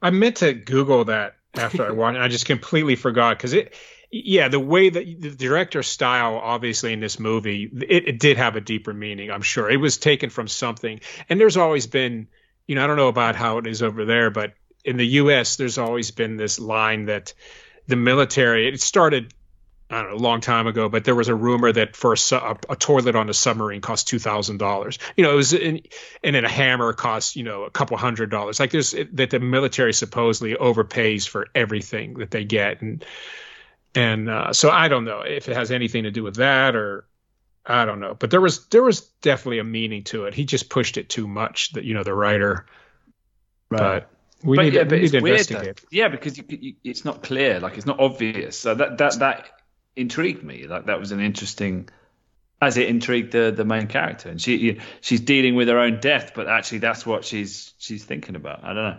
I thought it's I thought that was interesting writing. Yeah. Well, there was a couple things that you might not get unless you lived in the U.S. And I can't. I wish I could remember what they are, but I remember thinking at the time, like, "Oh God, that's ridiculous," you know. But they made they made jokes of something that has happened. There was a couple times they did that. Um, but uh, yeah, I don't know. I don't know. It, it, I'd like to watch it again and then Google a bunch of stuff and just see what other people's theories are, or if somebody actually knows. I just had Do a quick. see the- oh, sorry. Go I. I just had No, a no, no, very go on. quick Google, and there was a, a Screen Rant article about it, and then a Reddit post about it. Why did the generally don't look up charge for them for the snacks? People saying that it's it's uh, just a smaller scale version of exactly what the the CEO did. So it's Hmm. like a, a mirroring of like a foreshadowing of that basically, so that he because he charges basically you something. he already he free. doesn't need this stuff. He's already got the money to to do stuff, uh, so he could do the thing that would save you out or give you the food. But he's looking for a way to profit off of it instead, even Right. though he doesn't need to, which is exactly what the the tech CEO did in this movie. Right? Yeah, or, or it's like you know the, the whole concept of of land ownership. I mean, it, it goes so deep. That's why Yeah, it's yeah. such a brilliant point. It's like land ownership. You you know you're you're paying for something which technically belongs to everyone anyway and is free, right? It's like the, who, how can you possibly own land? It's like when you think about it, it's nuts. But yeah, we're so ingrained, we're so brainwashed. Oh yeah, it's his property, your property, my property. I sell it to you. Blah blah blah. How can you? It's like it's millions of years old. You're going to live to a hundred. How can you possibly own something which is way older than you know everything that's ever existed in human civilization? But yet we do, and we consider it correct. But, um, yeah. Okay, that's just a personal stick. So But it, it, um, interesting. What was the last movie that was so divisive between critics and and uh, audience rating? The the one that I can think of inversely was um, the middle Star Wars movie out of the the, the sequel trilogy. Yeah, Yeah, the last the last Jedi, right? Where, I think where that's the, the best one. the critics loved it and the fans, apart from you apparently, um, hated it. But but you know why? Because it's nost- that is pure nostalgia. That's why critics liked it. That's why fans didn't like it, and that's why I liked it because I don't have I nostalgia don't know for if it's Wars. nostalgia. It is nostalgia. I don't it's know not if it's what Star. Wars is to people. No, that's why I- didn't actually, like it. you're incorrect on this. Oh. I'm sorry. I'm coming down on you hard with this one. I, I, I agree it's an okay movie, but in taken in the context of Star Wars, which is where you're calling nostalgia, I'm calling it's a film within a universe. It's just bad. It it, it- breaks the rules of the universe that it's in. Oh, well, Star Wars breaks the rules of the universe every time they make a movie, and then they just find No, they do not. They... No, they do not. No, no, no. That's wrong. There's canon. It sticks to it, and then suddenly those three movies, Force Awakens and then the other two, Last Jedi, and- they're just they were three abortions that should be deleted from the canon of Star Wars. Just look at the the, the TV stuff they're coming out with now. Much better, far better stuff that that, that respects the universe that it's that's been born into. Not those things that are just railing against the fans and the universe. Horrible filmmaking. The, the only reason I say this is because you know that I was I didn't grow up a Star Wars fan. Nobody cared about it, so I got into it late, right? And I just I loved the imagery of of the Last Jedi, and I loved the idea of the Jedi being everywhere, right? And that boy with the broom, and yeah, obviously the whole bit with Finn and the the, the woman. The, yeah, that that bit's not great. But outside of that, the movie's fantastic. Okay. Rich, where'd you come down on this, uh, the great debate? I don't like any of the J.J. Abrams Star Wars movies. It's not I a think J.J. Abrams movie though. It's uh, what's his name? Ryan Which- Johnson. Uh, Rian Johnson. Wh- who? Oh, who um, was this? Which one is this? The third one? The second The one. The middle one. The middle one. And then who directed the third one? That Yeah, was J.J. JJ. So it's. JJ and then Rian Johnson and then back Okay, to JJ. but it's it's J.J. set up the the universe there. I mean, he set up the storyline. But I think then that- this that guy, was- yeah. That was the This problem. just though. kind of- that and was then the Ryan. Johnson absolutely trashed it, and then Right. JJ had to save it, But right? th- no, like- no, oh, that a is such a total bad mess. take. No, it's not a bad take. That's what happened. No, no. I was literally on the set.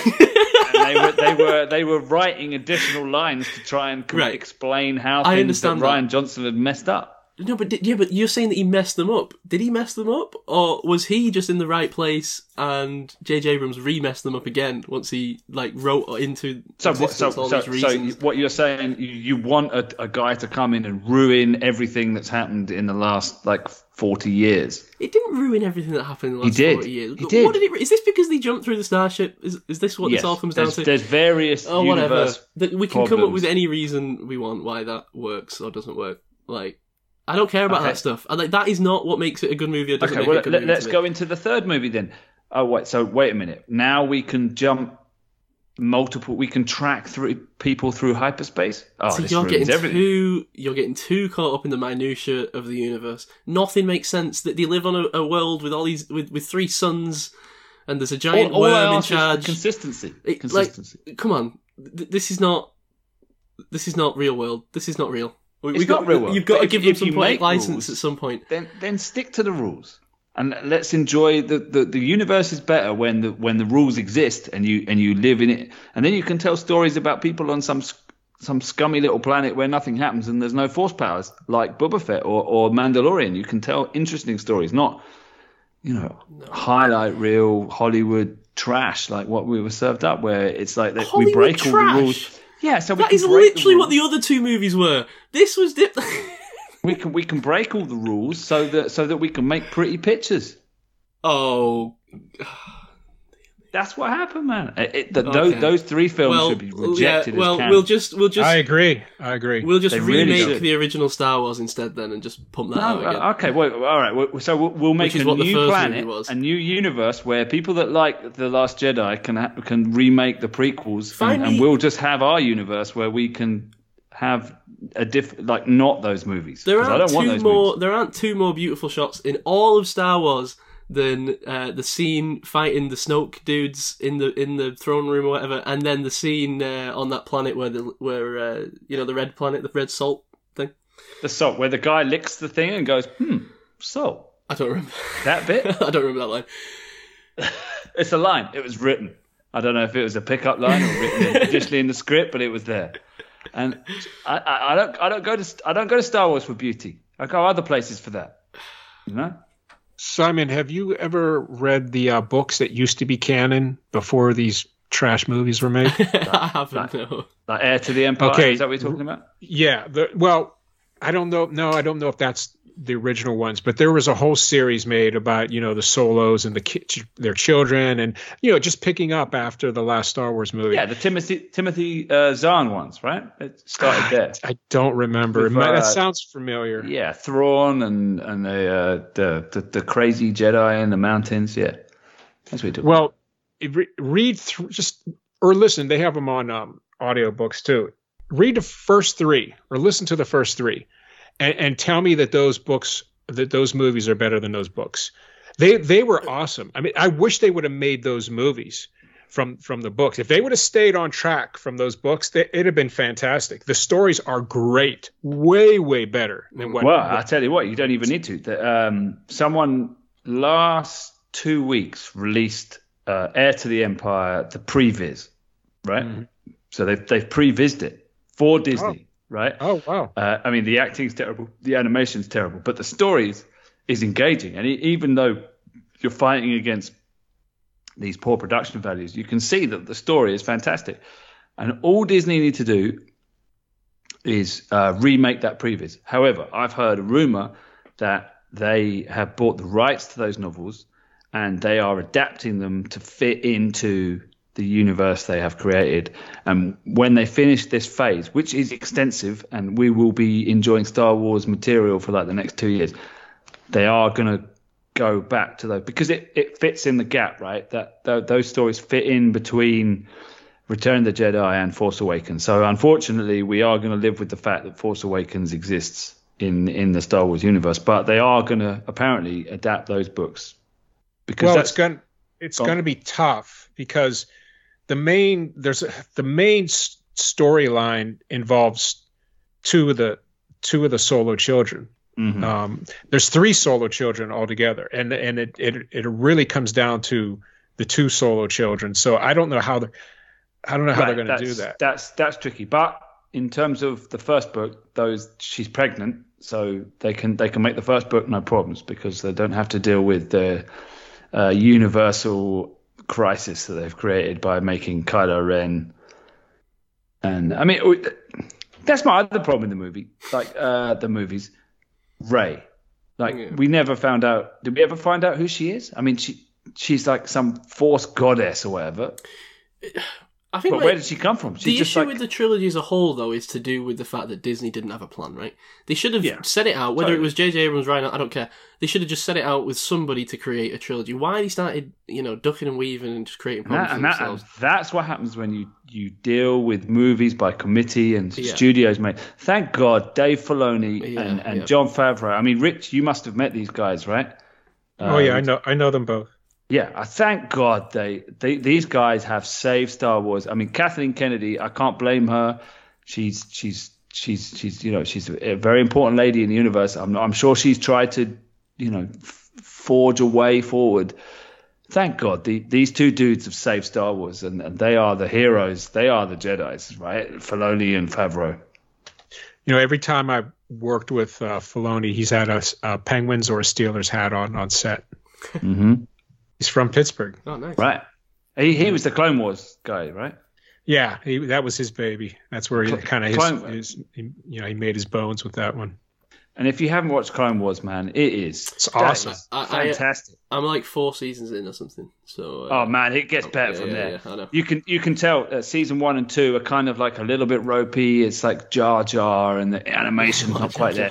Yeah, a lot of Jar Jar. Get past that, you, you're just about to hit the good stuff. Yeah. honestly, season six is is is amazing. I need to get back to it. I actually did it last year um, during the lockdown and stuff, and then fell off it. But I, I am going to go back and, and carry on Oh, it's worth it. It really does get better and better. It does. because that's where you get into Ahsoka, and Chloe loves Ahsoka. So. But that's the universe, right? That's that's universe building. You you understand it. There's there's rules, right? There's law. There's there's history, and and and and, and that's And what- I love all that. I love all that. Yeah, exactly. That's saying- what's exciting about it. You Yeah. know, I, I don't I don't want to watch. You know, there's only so many lightsaber battles, so many starfighter fights. What's interesting about it is it, it it's a it's a, a interesting universe with with stories and, and stuff happening. And when someone comes along and just trashes all that, it hurts, it, and it seems like it, it's a waste. It's, it, and that's why the fans get annoyed, and that's why the fans hated the Last Jedi. I just don't get why the Last Jedi was the sole bearer of this weight, though. Like, Because know. that's I when think it it's the became whole obvious, trilogy. like, the- You've got to question Yeah, the whole yeah, yeah. trilogy. My, that was my favorite movie, right? But I'm looking at it as a movie, not as a part of the whole, the grander whole, right? Because I, I do understand what you're saying, but that's the fault of the trilogy. I don't look at that as the Last Jedi's fault. I, I think I think uh, it's, it's the standard bearer of we don't care about you. That's the problem. Also, didn't the Last Jedi introduce Porgs, or was that the one before? Because whichever one introduced Porgs gets two thumbs up from me. yeah, but Porgs, Porgs, Porgs is, is neither love or hate. Like that, Love that- that's just a Porgs are the best. yeah. They're fine. They're fine. Do, do you guys remember what uh, George Lucas said after the first one came out, and then Disney I don't know, asked him to retract it? He, he said it lacked imagination, which Wow. it did. I mean, you had all these years to come out with a story, and that's the best you can do. A third Death Star, really? Yeah, like rehash the first film. Well, I mean, that's rich coming from someone who came up with a second Death Star. yeah. Well, well, okay. That's the whole. That that's part of the reason why you don't make a third Death Star. It's already been two Death Stars. Just say it. and even Luke's and even uh, Mark Hamill.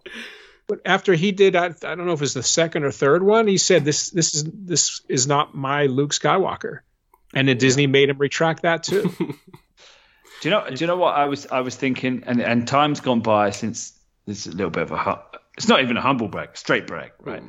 But uh, a little bit of time's gone by. But um, I was thinking the other day, you know, uh, Luke, Mark Hamill, Luke Skywalker, right? So he, I, I, you know, I, I idolized him as a kid, right? And then it came to his final scene in Star Wars, and I was holding a microphone over, and and and then he he we wrapped him, right? So it was his final shot on Star Wars, and I was the first person to shake his hand because I made sure I was. And I, I just kind of did it at the moment. I was like, I'm going to definitely going to shake his hand because you know he's like a hero to me. And I was like, oh yeah, Mark, thanks man, thanks for everything you did. And he was like, oh yeah, cool man. And I was like, yeah, yeah, yeah. I've been a fan for it since I was five. He's like, oh, we got you early. And, and the moment was gone, and everyone was like, oh, "What did you say to him?" You know, he was on his way out. What did you say? Now, like a couple of years later, I'm thinking, "Wow, that was cool, man!" Like I, I was literally the first person to shake his hand after he wrapped his Star Wars journey. That that that was cool. That was cool, and That's I, a I'm cool glad I did that. Yeah, it was cool. Yeah, I, I, I had the balls to do it, and and maybe you know you know what it's like on a film set, Rich. Like no one wants to admit that they're like a fan, but I I, I took the leap. You know, my my buddies like took the took the piss out of me for doing it, but I'm I'm glad I did it. Yeah, no, that's cool. That's a very cool story. I, I hope he thinks back. He thinks back. Oh yeah, I rapped, and that there was that. You know, because you know, you know what it's like. We were filming at Pinewood, right? We're on. We were filming uh, the scene where he was he was like a force ghost talking to Rey, and like the. Um, he sat on the rocks talking to, to her, and, and then there was like there's two there's two boom operators, right? Like how how how film and TV is done these days is we generally have two people holding micro. When when people are, are apart, we have one person holding a microphone over each person because you can't you can't swing the microphone quick enough to, to get all the lines. So we, we we do we do it like that, and then the, the sound mixer decides which is which is the better sound they're getting from the from the boom op, from the booms, which is the microphones held above above the actors, or from the, the radio mics, which is the mics put on on on them under their clothes, concealed. Generally, the booms are better, but it's, sometimes you can't always get it because of whatever the, the shot size or whatever. But because it was against against blue screen, we could get the mics pretty close. So the mics were close, and and and um, the my my buddy that I was we were, there's two of us there, and um he he wasn't really a big Star Wars fan. He was like a, like uh, my buddy Stefan, French dude. And I was like, uh, so shall I just I'll, I'll just take I'll take Luke, right? And you you can take Rey.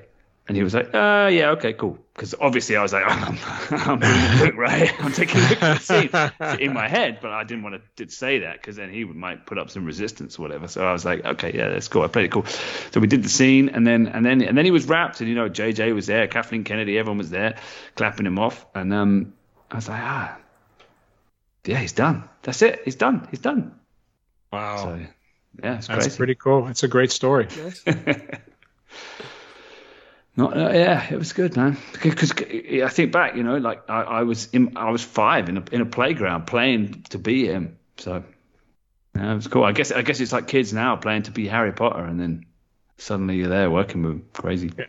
I never thought I would get to do a Star Wars feature. You know, I've done the TV shows, but I never got because it's they're all done out there with you guys. You know, so I figured "Ah, I'd never have a chance. But my buddy was working on one and says, "Oh, I got a great job for you, Double and Paul Bettany." You know, in this this fight scene at the end with uh with Han Solo.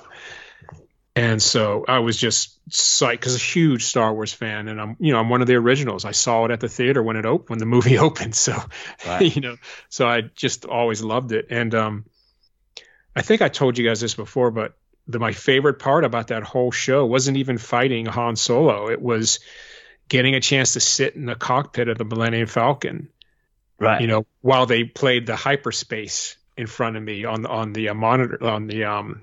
They had these it. huge screens up, you know, and they sh- and they did hyperspace in front of me. I, I would have loved to record it, but you know, that you can't pull your phone out. But uh, that was awesome. That was just a, a, such a cool experience. You know, if you're a Star Wars fan.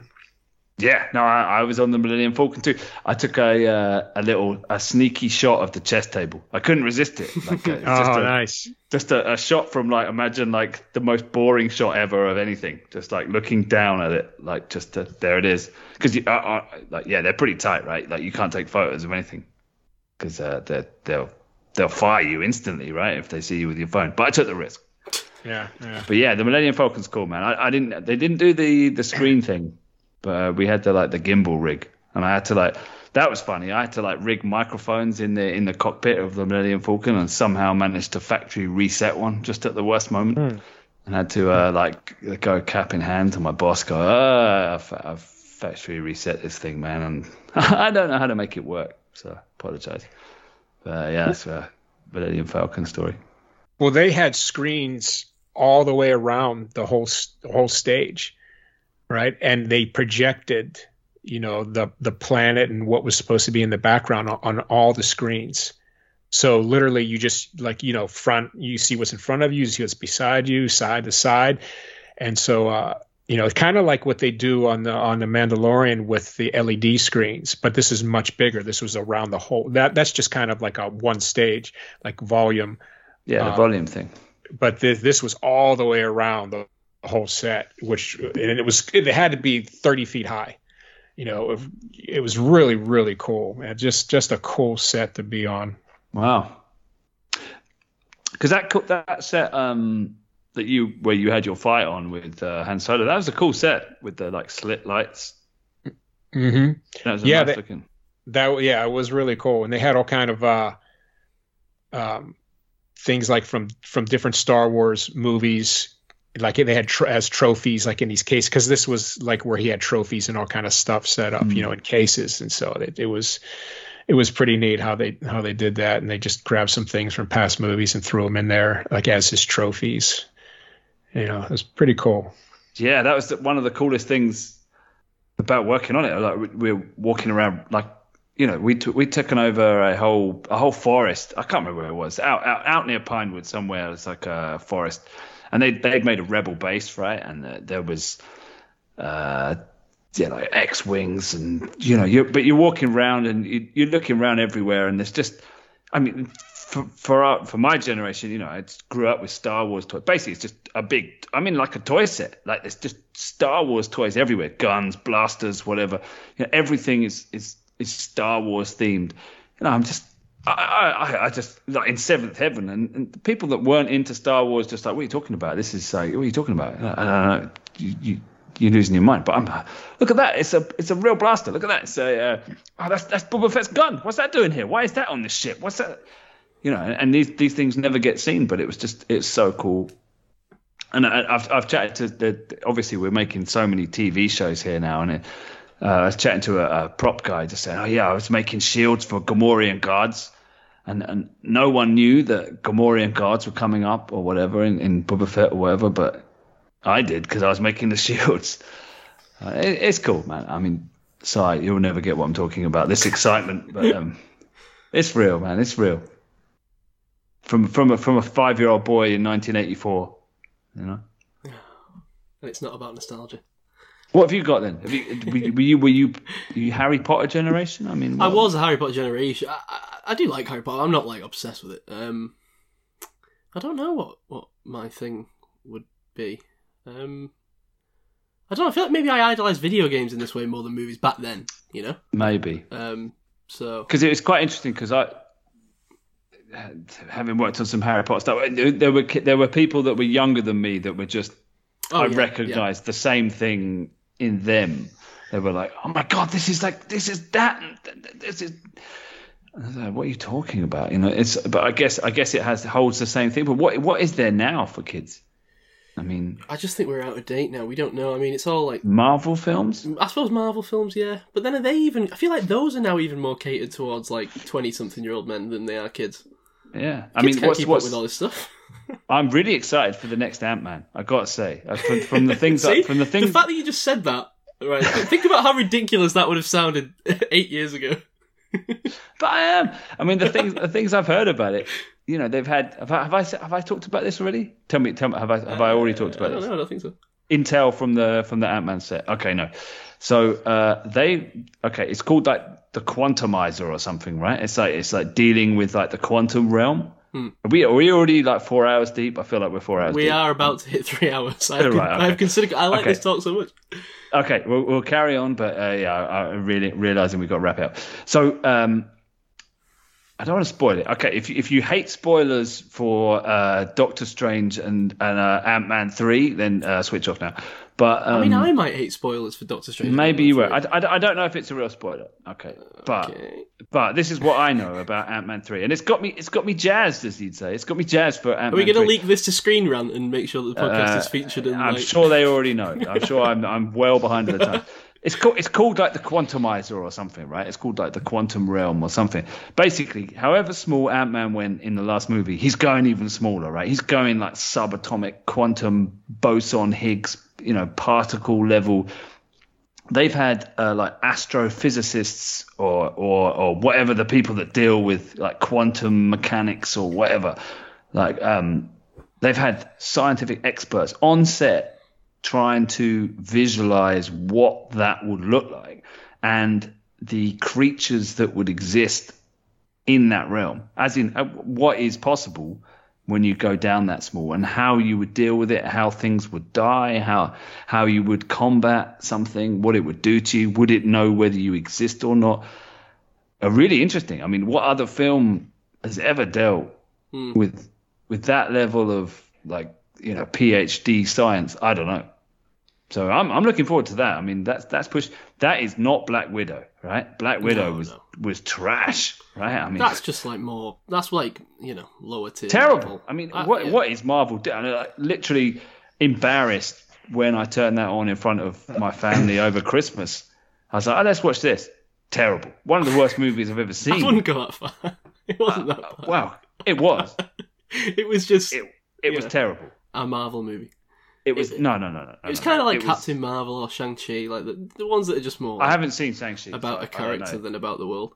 It was it was Captain Marvel was better than this. This was this was a, a, a placenta of a movie that was just born out of like a committee decision b- uh, with the pandemic and just trying to like save face. I mean, it was it was a movie about people talking about their their parents. I mean, what what was it about? The action was okay, but I mean, I can I can get action anywhere. I mean, it, there was no story, there was no plot.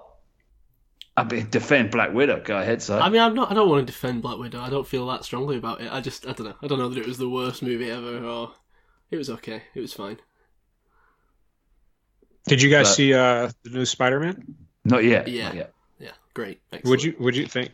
Good movie, huh? Oh yeah, yeah, yeah. Really, really good. Really good. lot lot of fun. You know, real something that you we haven't really seen in a, in a Oh, superhero oh, movie. Have you seen, you've seen it, Rich? Yeah. Oh, okay. Sorry, I thought you were asking because you hadn't seen it. Yeah, yeah. Okay, cool. It's uh, and it leaves it in a like a an interesting place too. I won't spoil it, obviously, but yeah. Um. Yeah, I think that's the best Star Wars. Uh, Star Wars best Spider-Man movie that I can remember. I know a lot of Best people like Spider-Man. Star- Spider-Man Two. Yeah, I I think it might be the best the best one Wow. yet.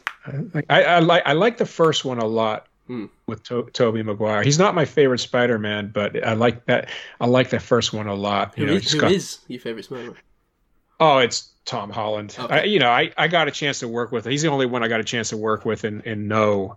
And he's so, he's just a good kid, man. Really? He's really yeah, and it's just so excited to be Spider Man. Just like really, like you know, like someone who grew up loving Spider Man is just thrilled to death to to be the character. Not all actors are like that. It's Yeah. you know, a lot of most of them is it's a job, it's another job, and they do their best, but it's just another job. But for him, he loves it. You know, so I really like to see that. I think I told you um, when we first met, I was walking with an AD and he was walking with some people, another AD, and they they introduced me and, and they go, oh, this is this is Batman. And he goes, he goes, oh, nice to meet you. I'm Spider Man. yeah, cool.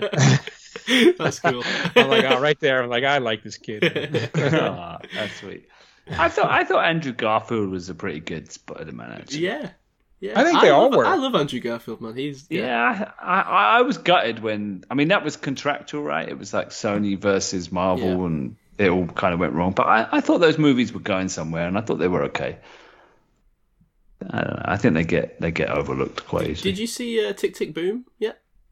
On No. Netflix. That's Andrew. You know the, Andrew Garfield uh, doing the story. of The guy who wrote Rent. No. Uh, he he is unreal in that. He's so good. Like, you forget what a fantastic actor Andrew Garfield is. Hmm. It's uh, a good movie. I don't know if you like musically stuff though, but it is a good. It's a good movie. I feel like I, I wish they'd done like a Spider-Man in the seventies, like you know when they did Superman and everything else. I just feel like I wish I wish there was a yardstick, Like a weird campy like. Yeah, exactly, like a Batman Yeah, or a yeah. Superman. Yeah, I, I Did wish they not? there- I don't know. I that. kind of thought. No, they didn't. I, I don't know. Rich, did they? Which one? I'm sorry, which one was Like, that? was there like a, an old school Spider-Man TV show or film or? Ooh. There wasn't, was there? There's just like we- we grew up with Spider-Man in comic books and- the cartoon. Spider-Man, Spider-Man. Yeah, Right? I, There I wasn't a don't- live action one, was there? Like when we when we saw Tobey Maguire, that was the first ever live action depiction of Spider-Man, wasn't it? I think so. I think you're right. I'm, I'm trying to remember because there's been there were some really um, I mean, obscure um, shows or movies, low budget movies that were made that really, you know, people not too many people saw. There was a Fantastic Four one made, and they just couldn't do this stuff before the CG became prevalent. But I think you're right. I don't think there was. yeah, I mean, I feel like my first Spider-Man experiences were people wearing dodgy masks at Halloween parties. There was there was no live action Spider-Man. He was just an unfilmable character, I guess, at that point. Yeah, I think you're so right. there's so there's no yardstick. So I feel like Tobey Maguire gets a, a raw deal. Whereas if there was like a, a Christopher Reeves version of, of Spider Man, everyone would be comparing the new films to that. So it feels like a little a little rough one. Yeah, I think I thought Tobey Maguire was good. I just think he he was a little old to be uh, uh, believable as a high school kid, you know. But I thought I thought he did a good job. You know, he was pretty good. But uh, Yeah, my, my problem with Spider Man is that they always cast him a little um, a little soft. But that's the point, though, right? Like that is who Spider-Man is. Yeah, yeah, he's a nerd. He's a science. I, he's I, a, he's yeah, a, he's a- I, I, I, but I think I, I've known some pretty pretty hardcore nerds in my time. I mean, you know, yeah, I, I I've been roasted by nerds. You know that But he's also like not- fundamentally innocent. Like that's at the core of his character because it's about the things that try and I, s- take. I'd like to see part. one of those kind of nerd types that's that's a bit of a bastard play Spider Man. that's what that's what I want. That's what I'm asking for. You know, angry nerd. No, is that is is there is is is that softness that we've been we've been dealt? Is that is that fundamental to Spider Man? Like the kind of down with the girls. I'm picturing your Spider-Man is Jesse Eisenberg. Um, more like uh, the the dude from uh, you know the IT crowd, that guy, you know, the cutting mathematician dude. Why, why can't we have that Spider Man? I don't know, the calculating, uh, you know, evaluator.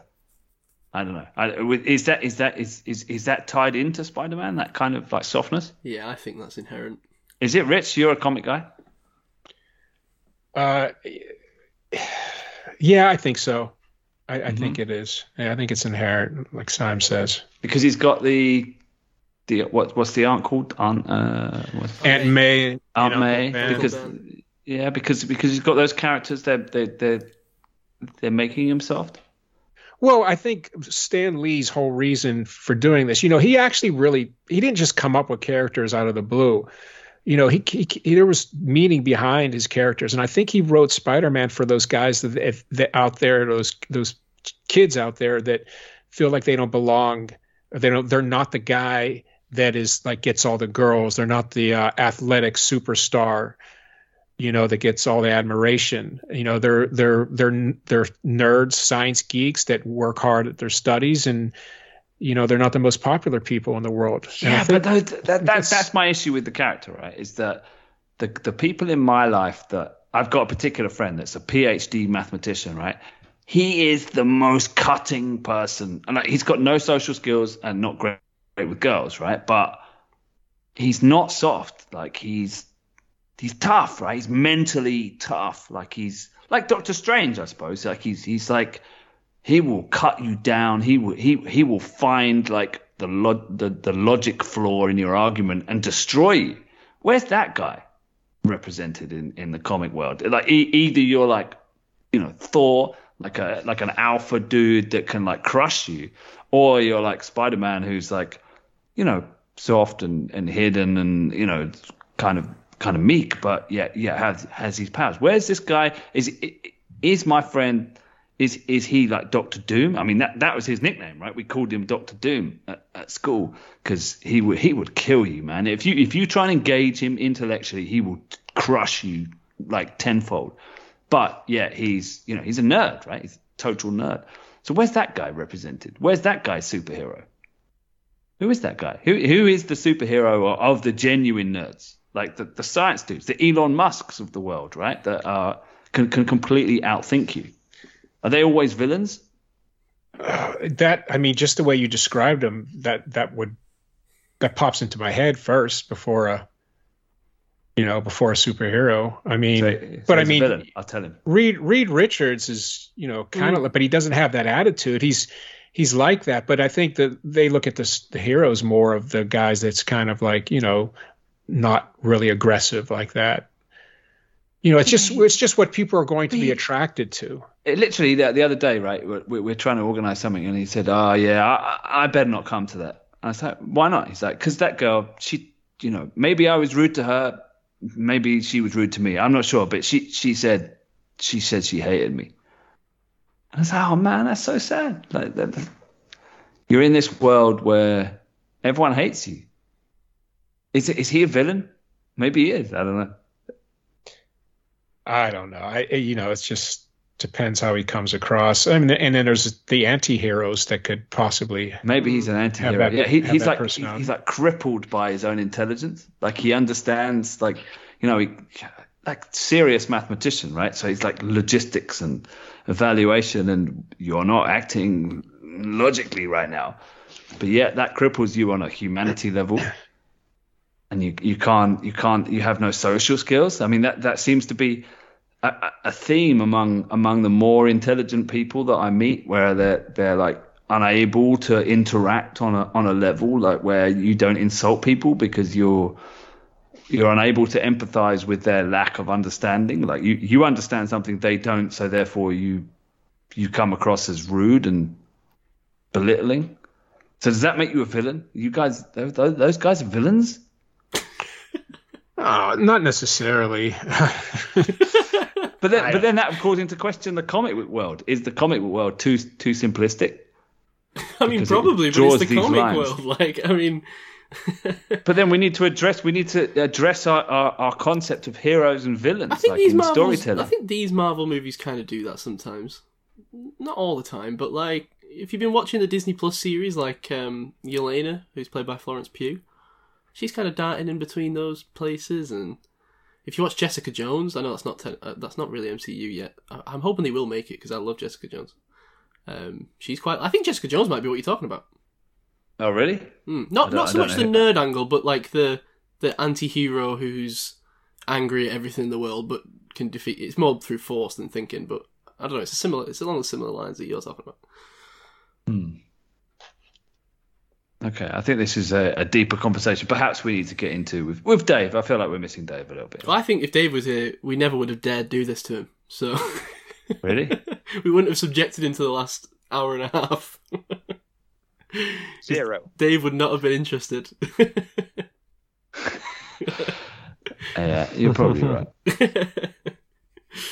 um, right, should we wrap it there then? I think so. I think we better add. We could have gone on, but um, we could have gone on. We probably will one day, but um, yeah, we'll see how this Absolutely tests. nothing. We'll see how this tests with the uh, the base demographic. Yeah, see, we'll see if the listener drops off, and it, and it, it- you know, if we, maybe we should split off into a film Yeah. podcast. Well, I wouldn't blame you if you did. You know, Well, I wouldn't blame you if you did did what? split off. No, I meant dropping off halfway through the podcast. All right. I, I meant, you know, you started your own film podcast with other people that actually know what they're talking about. I don't know anyone that knows it. You you know what you're talking about far more than anyone I know. No, I don't know about it. I just watch movies. Anyway, let's talk. Let's end it there. Yeah, all right. Well, follow the show at UK Steelers Pod. Follow me at Cy wrote this, Gav at GM Boom Up, and Dave at This Is Dave Hart. All on Twitter and follow uh, Rich on Instagram at Stunt underscore Batman. We'll uh, we'll see you next week. Maybe at nine, eight, and one. And Didn't you say this was- the playoffs? Didn't you say this was going to be a short one? I think you did. See you later. Go Steelers. Take